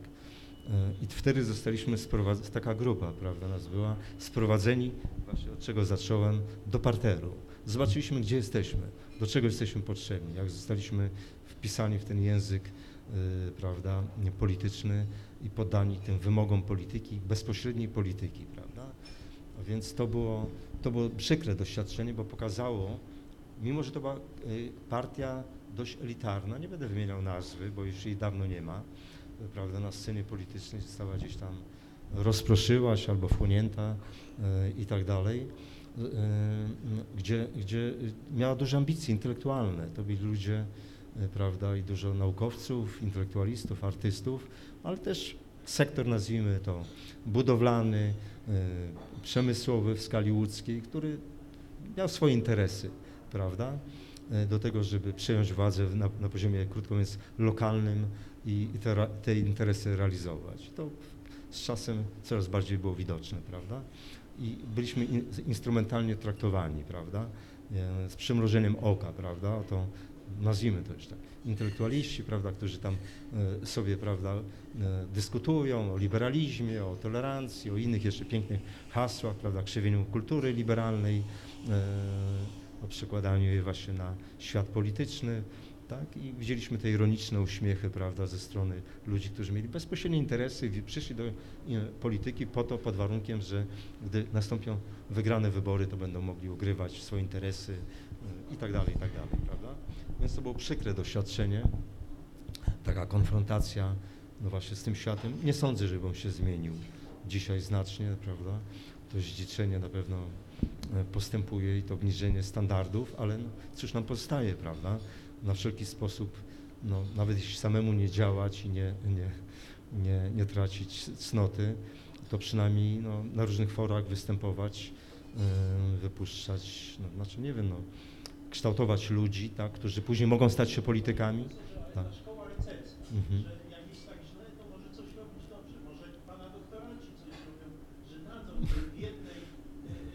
tak Tak.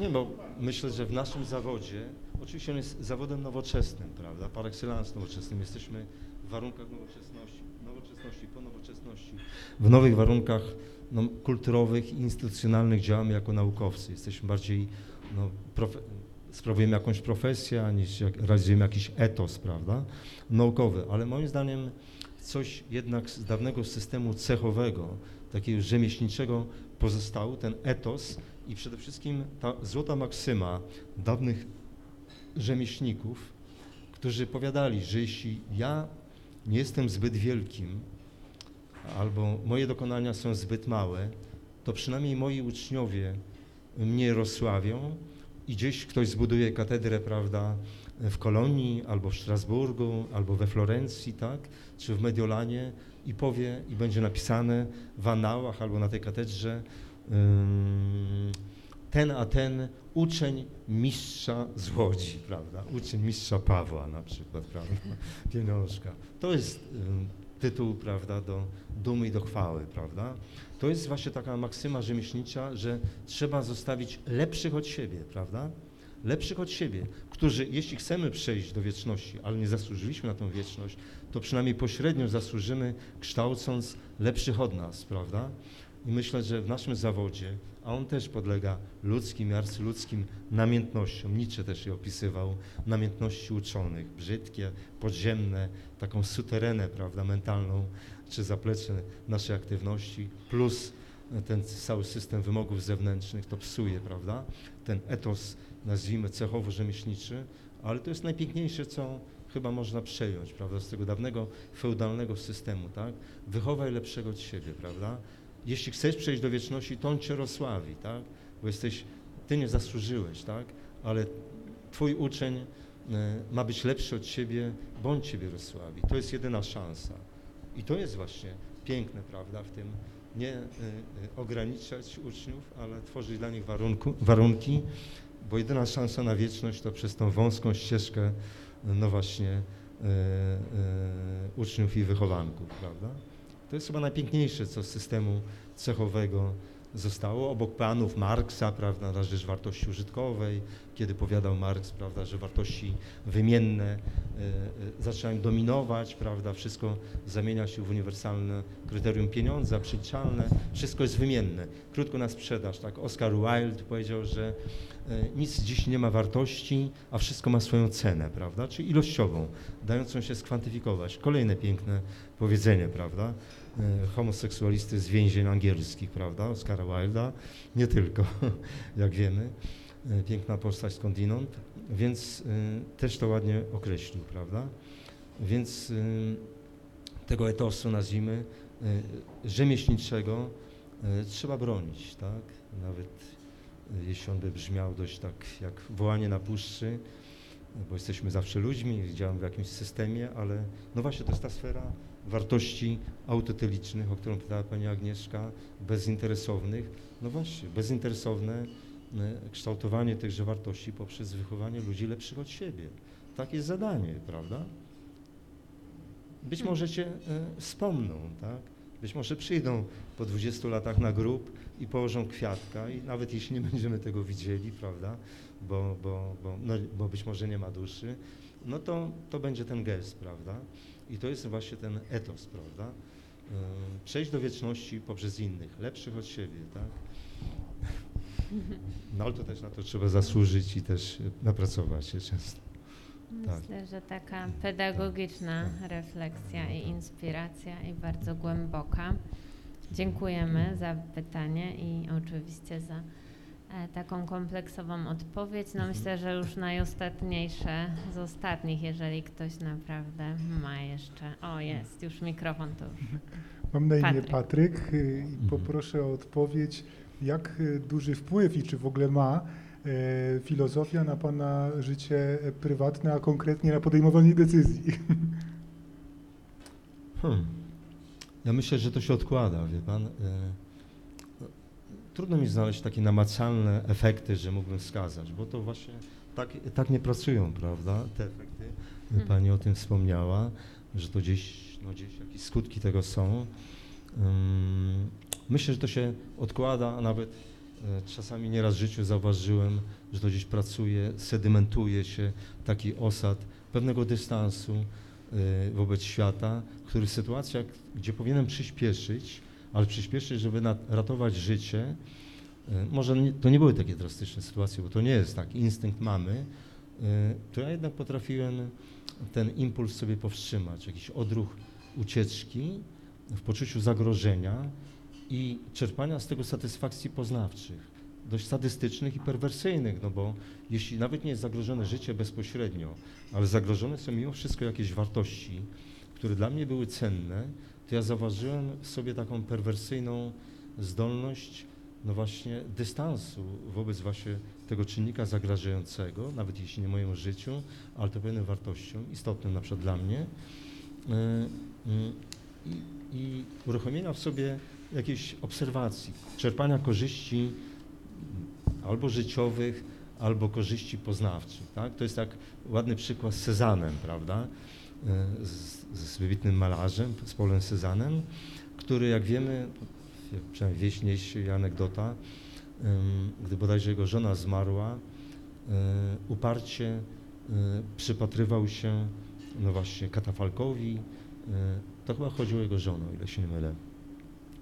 Ale jego percepcja z percepcji no, żałobnika, y, prawda, osoby opłakującej czy lamentującej, powoli przekształcała się w taką percepcję artystyczną. On obserwował grę cieni, y, y, barw, kolorów, prawda? Był w sobie jak gdyby artystą do końca, zawsze i wszędzie. Y, I widział, tak? Mm, Nie wiem, czy to akurat jest najszczęśliwszy przykład, bo to już świadczył o jakimś wynaturzeniu być może, prawda? Ale jeśli chodzi o takie pytanie osobiste, też no nie chciałbym y, stanąć przed taką dramatyczną sytuacją jak Cezanne, prawda? Bynajmniej nie chciałbym. Chciałbym być opłakiwanym, ale nie opłakującym. Y, Więc tak, ale często tak myślę sobie, że w wielu przypadkach w życiu mi się przydała taka postawa, że miałem dystans, który nagle nieoczekiwanie mnie zaskoczył, y, gdzieś tam odłogiem, prawda, do tego mnie moja profesja przyzwyczaiła, że y, nawet jeśli on bezpośrednio mi nie pomógł, y, bo nie pomógł rozwiązaniu jakiejś sytuacji, to jednak pozwolił mi, no właśnie, jakoś przypatrywać się, czerpać zyski i profity poznawcze, tak.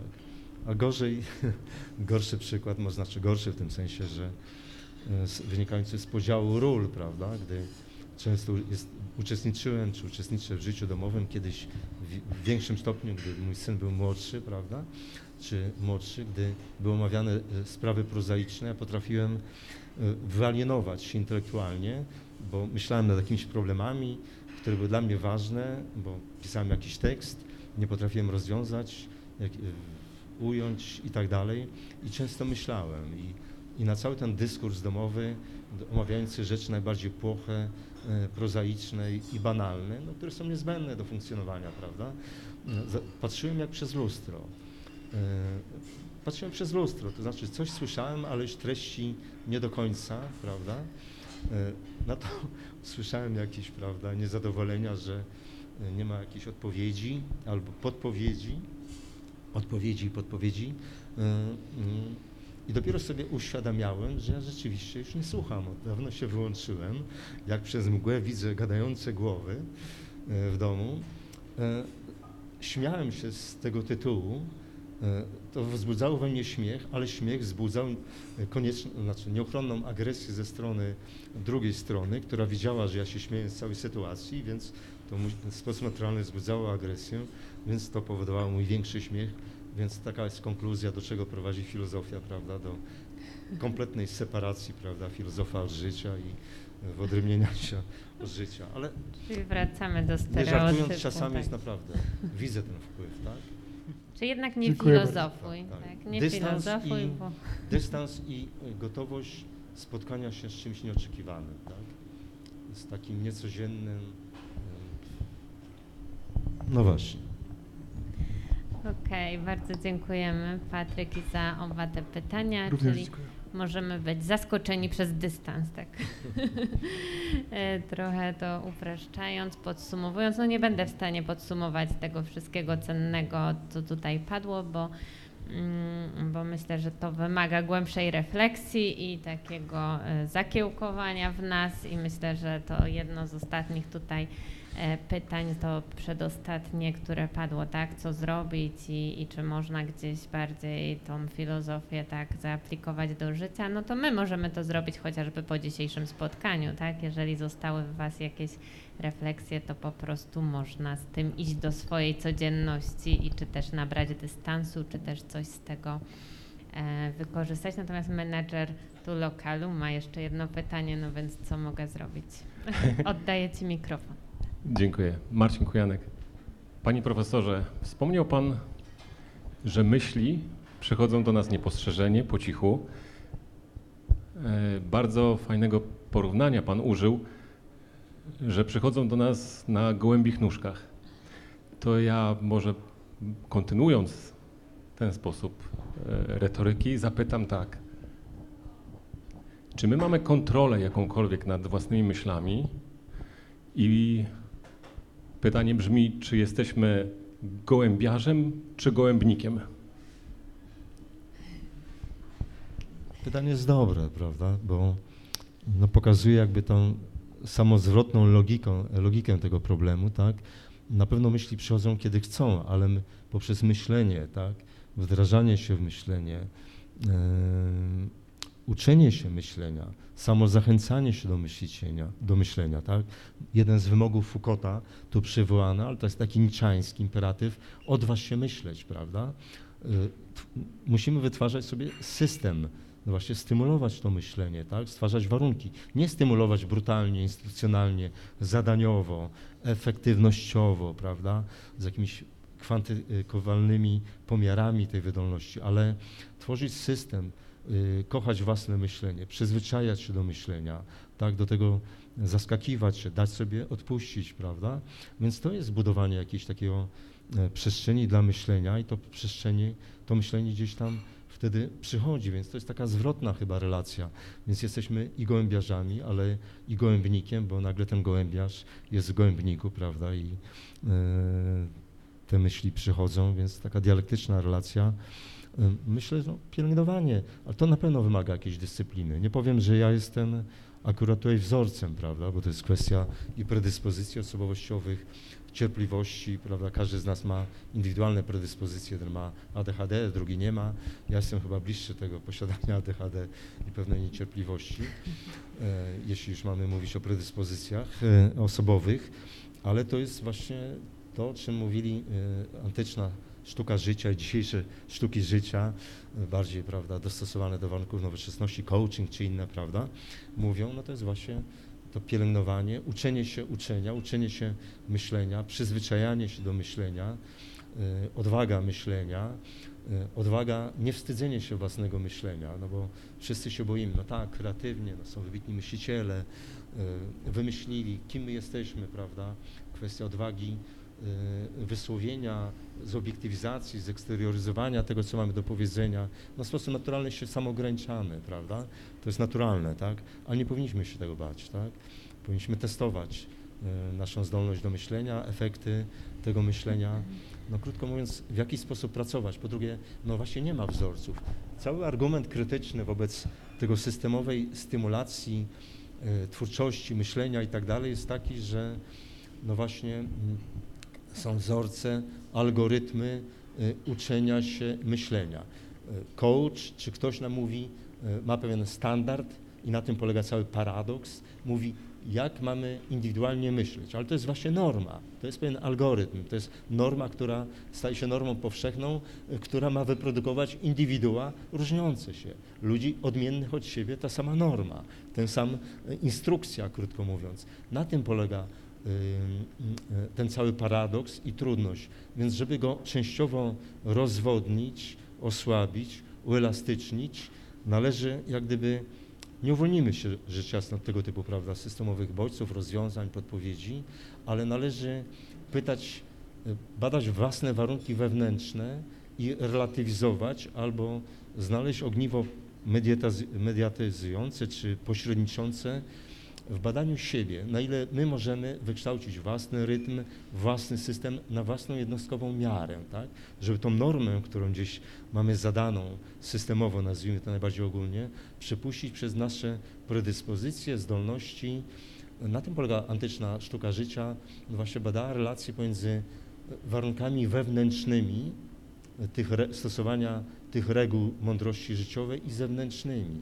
Trzeba znać reguły, świat zewnętrzny, w jakim działamy, ale również nasze predyspozycje, prawda? I znaleźć ten, mówiąc brzydko, efekt synergii tych dwóch światów, znaleźć własny świat wewnętrzny, który będzie naturalnym środowiskiem, nasze dyspozycje, predyspozycje, zdolności, prawda, i tak dalej, rytmy, e, który będzie środowiskiem właśnie dla, dla myślenia, dla twórczego podchodzenia do siebie. Czyli to też wymaga pracy nad sobą, żeby tę przestrzeń wykroić, prawda, z naszych dyspozycji, predyspozycji, żebyśmy dopiero w tej przestrzeni mogli sami siebie kształtować, e, uprawiać tą sztukę życia, no bo coś z tego jest.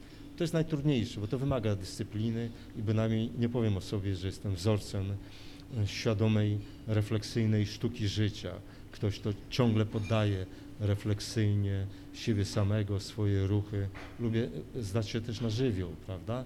Ale żywioł jest ważny, właśnie to nieoczekiwane, nowe i losowe, no bo to jest jakby e, e, materiał naszego życia, bo bez tego wyschniemy, prawda? Gdzieś trzeba znaleźć jakiś kompromis pomiędzy otwieraniem się na świat, na jego bogactwo, na ryzyko, prawda, życia, otwieranie się na strumienie życia i przypływy, prawda, ryzykowanie często sobą, komfortem, m, ale również nad tym, żeby absorbować dość refleksyjnie, przetwarzać te bodźce i e, produkować, e, e, produkować, krótko mówiąc, brzydko mówiąc, myśli, prawda, coś twórczego, ładnego, prawda, oryginalnego przynajmniej dla nas, co nas zaskoczy, bo myślę, że znów, jeśli wchodzimy, kończę, wchodzimy na tory autoteliczności, najważniejsze, żebyśmy potrafili zaskakiwać samych siebie, tak? Uczyć się samych siebie, zaskakiwać y, i uczyć się od samych siebie, prawda? A dopiero te efekty być może przyjdą. Może wpłyniemy na kogoś, ktoś to zauważy, ale to moim zdaniem jest najmniej ważne. Najważniejsze, żeby żyć, a żyć to stawać się, zaskakiwać siebie, tak? W- No, właśnie, tworzyć, myśleć na własny rachunek, na, ku własnej satysfakcji, radości, samorealizować się jakoś, tak? A efekty pewnie zewnętrzne przyjdą, nie przyjdą, też trzeba dać czasu, prawda, na to, żeby być może wzeszły, a być może nie, prawda? Być może mają tylko wymiar partykularny, tak? I nie muszą się przekładać na jakiś wymiar, no, mm, szerszy, prawda, intersubiektywny i tak dalej, no. Takie życie. Dziękujemy za pytanie, dziękujemy za odpowiedź. Czyli chyba i gołębnik, i gołębiarz, tak skrótowo ujmując. I karmienie gołębi, tak? I karmienie gołębi. To też myślę warto jako inspiracja zapisać takie bardzo obrazowe. E, tak, no i myślę, że tym słowem kluczem dzisiejszej rozmowy na pewno była ta autoteliczność, więc jeżeli dla Państwa też było to nowe pojęcie, no to to jest tak przeciwne instrumentalnym wartościom. Wartość autoteliczna to przeciwna czemuś, co służy bezpośrednio jakiejś korzyści myślę, że sporo tutaj mm, wokół tego pojęcia tych naszych pana profesora, zwłaszcza refleksji, operowało. No a te kolejne, no to właśnie, żeby się nudzić, żeby dać sobie czas.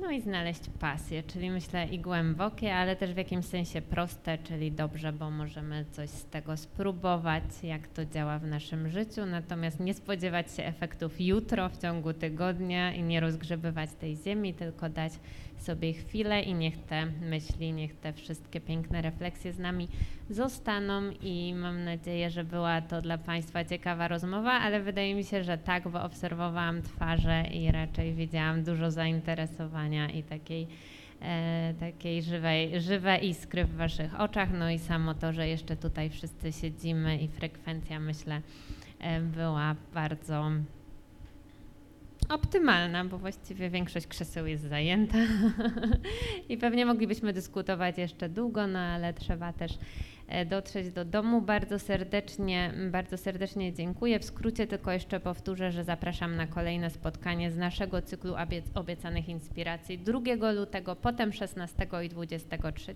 Zapraszam na e, stronę Obiecanej Cafe, na mój profil Agnieszka Janiszewska, gdyby ktoś miał ochotę przeczytać moją powieść Woda Księżycowa. Mam kilka egzemplarzy. Gdyby ktoś miał ochotę posłuchać muzyki, to mamy dzisiaj płyty Empatii Patryka Pietronia. Także taki artystyczny akcent na koniec, a przede wszystkim, panie profesorze, bardzo serdecznie dziękuję za ten niesamowicie cenny wkład. Dziękujemy. To ja bardzo dziękuję przede wszystkim. Nie jest tak, że nie podchodzę refleksyjnie do tego procesu, bo to jest pewien proces i też wyciągam jakieś wnioski albo one y, jakoś się pojawią na gołębich albo nie na gołębich nóżkach, prawda? Y, Prędzej czy później się pojawią. Więc ja bardzo dziękuję za tą całościową, systemową, zwrotną e, reakcję, prawda, e, na, na tą rozmowę. Dziękuję bardzo.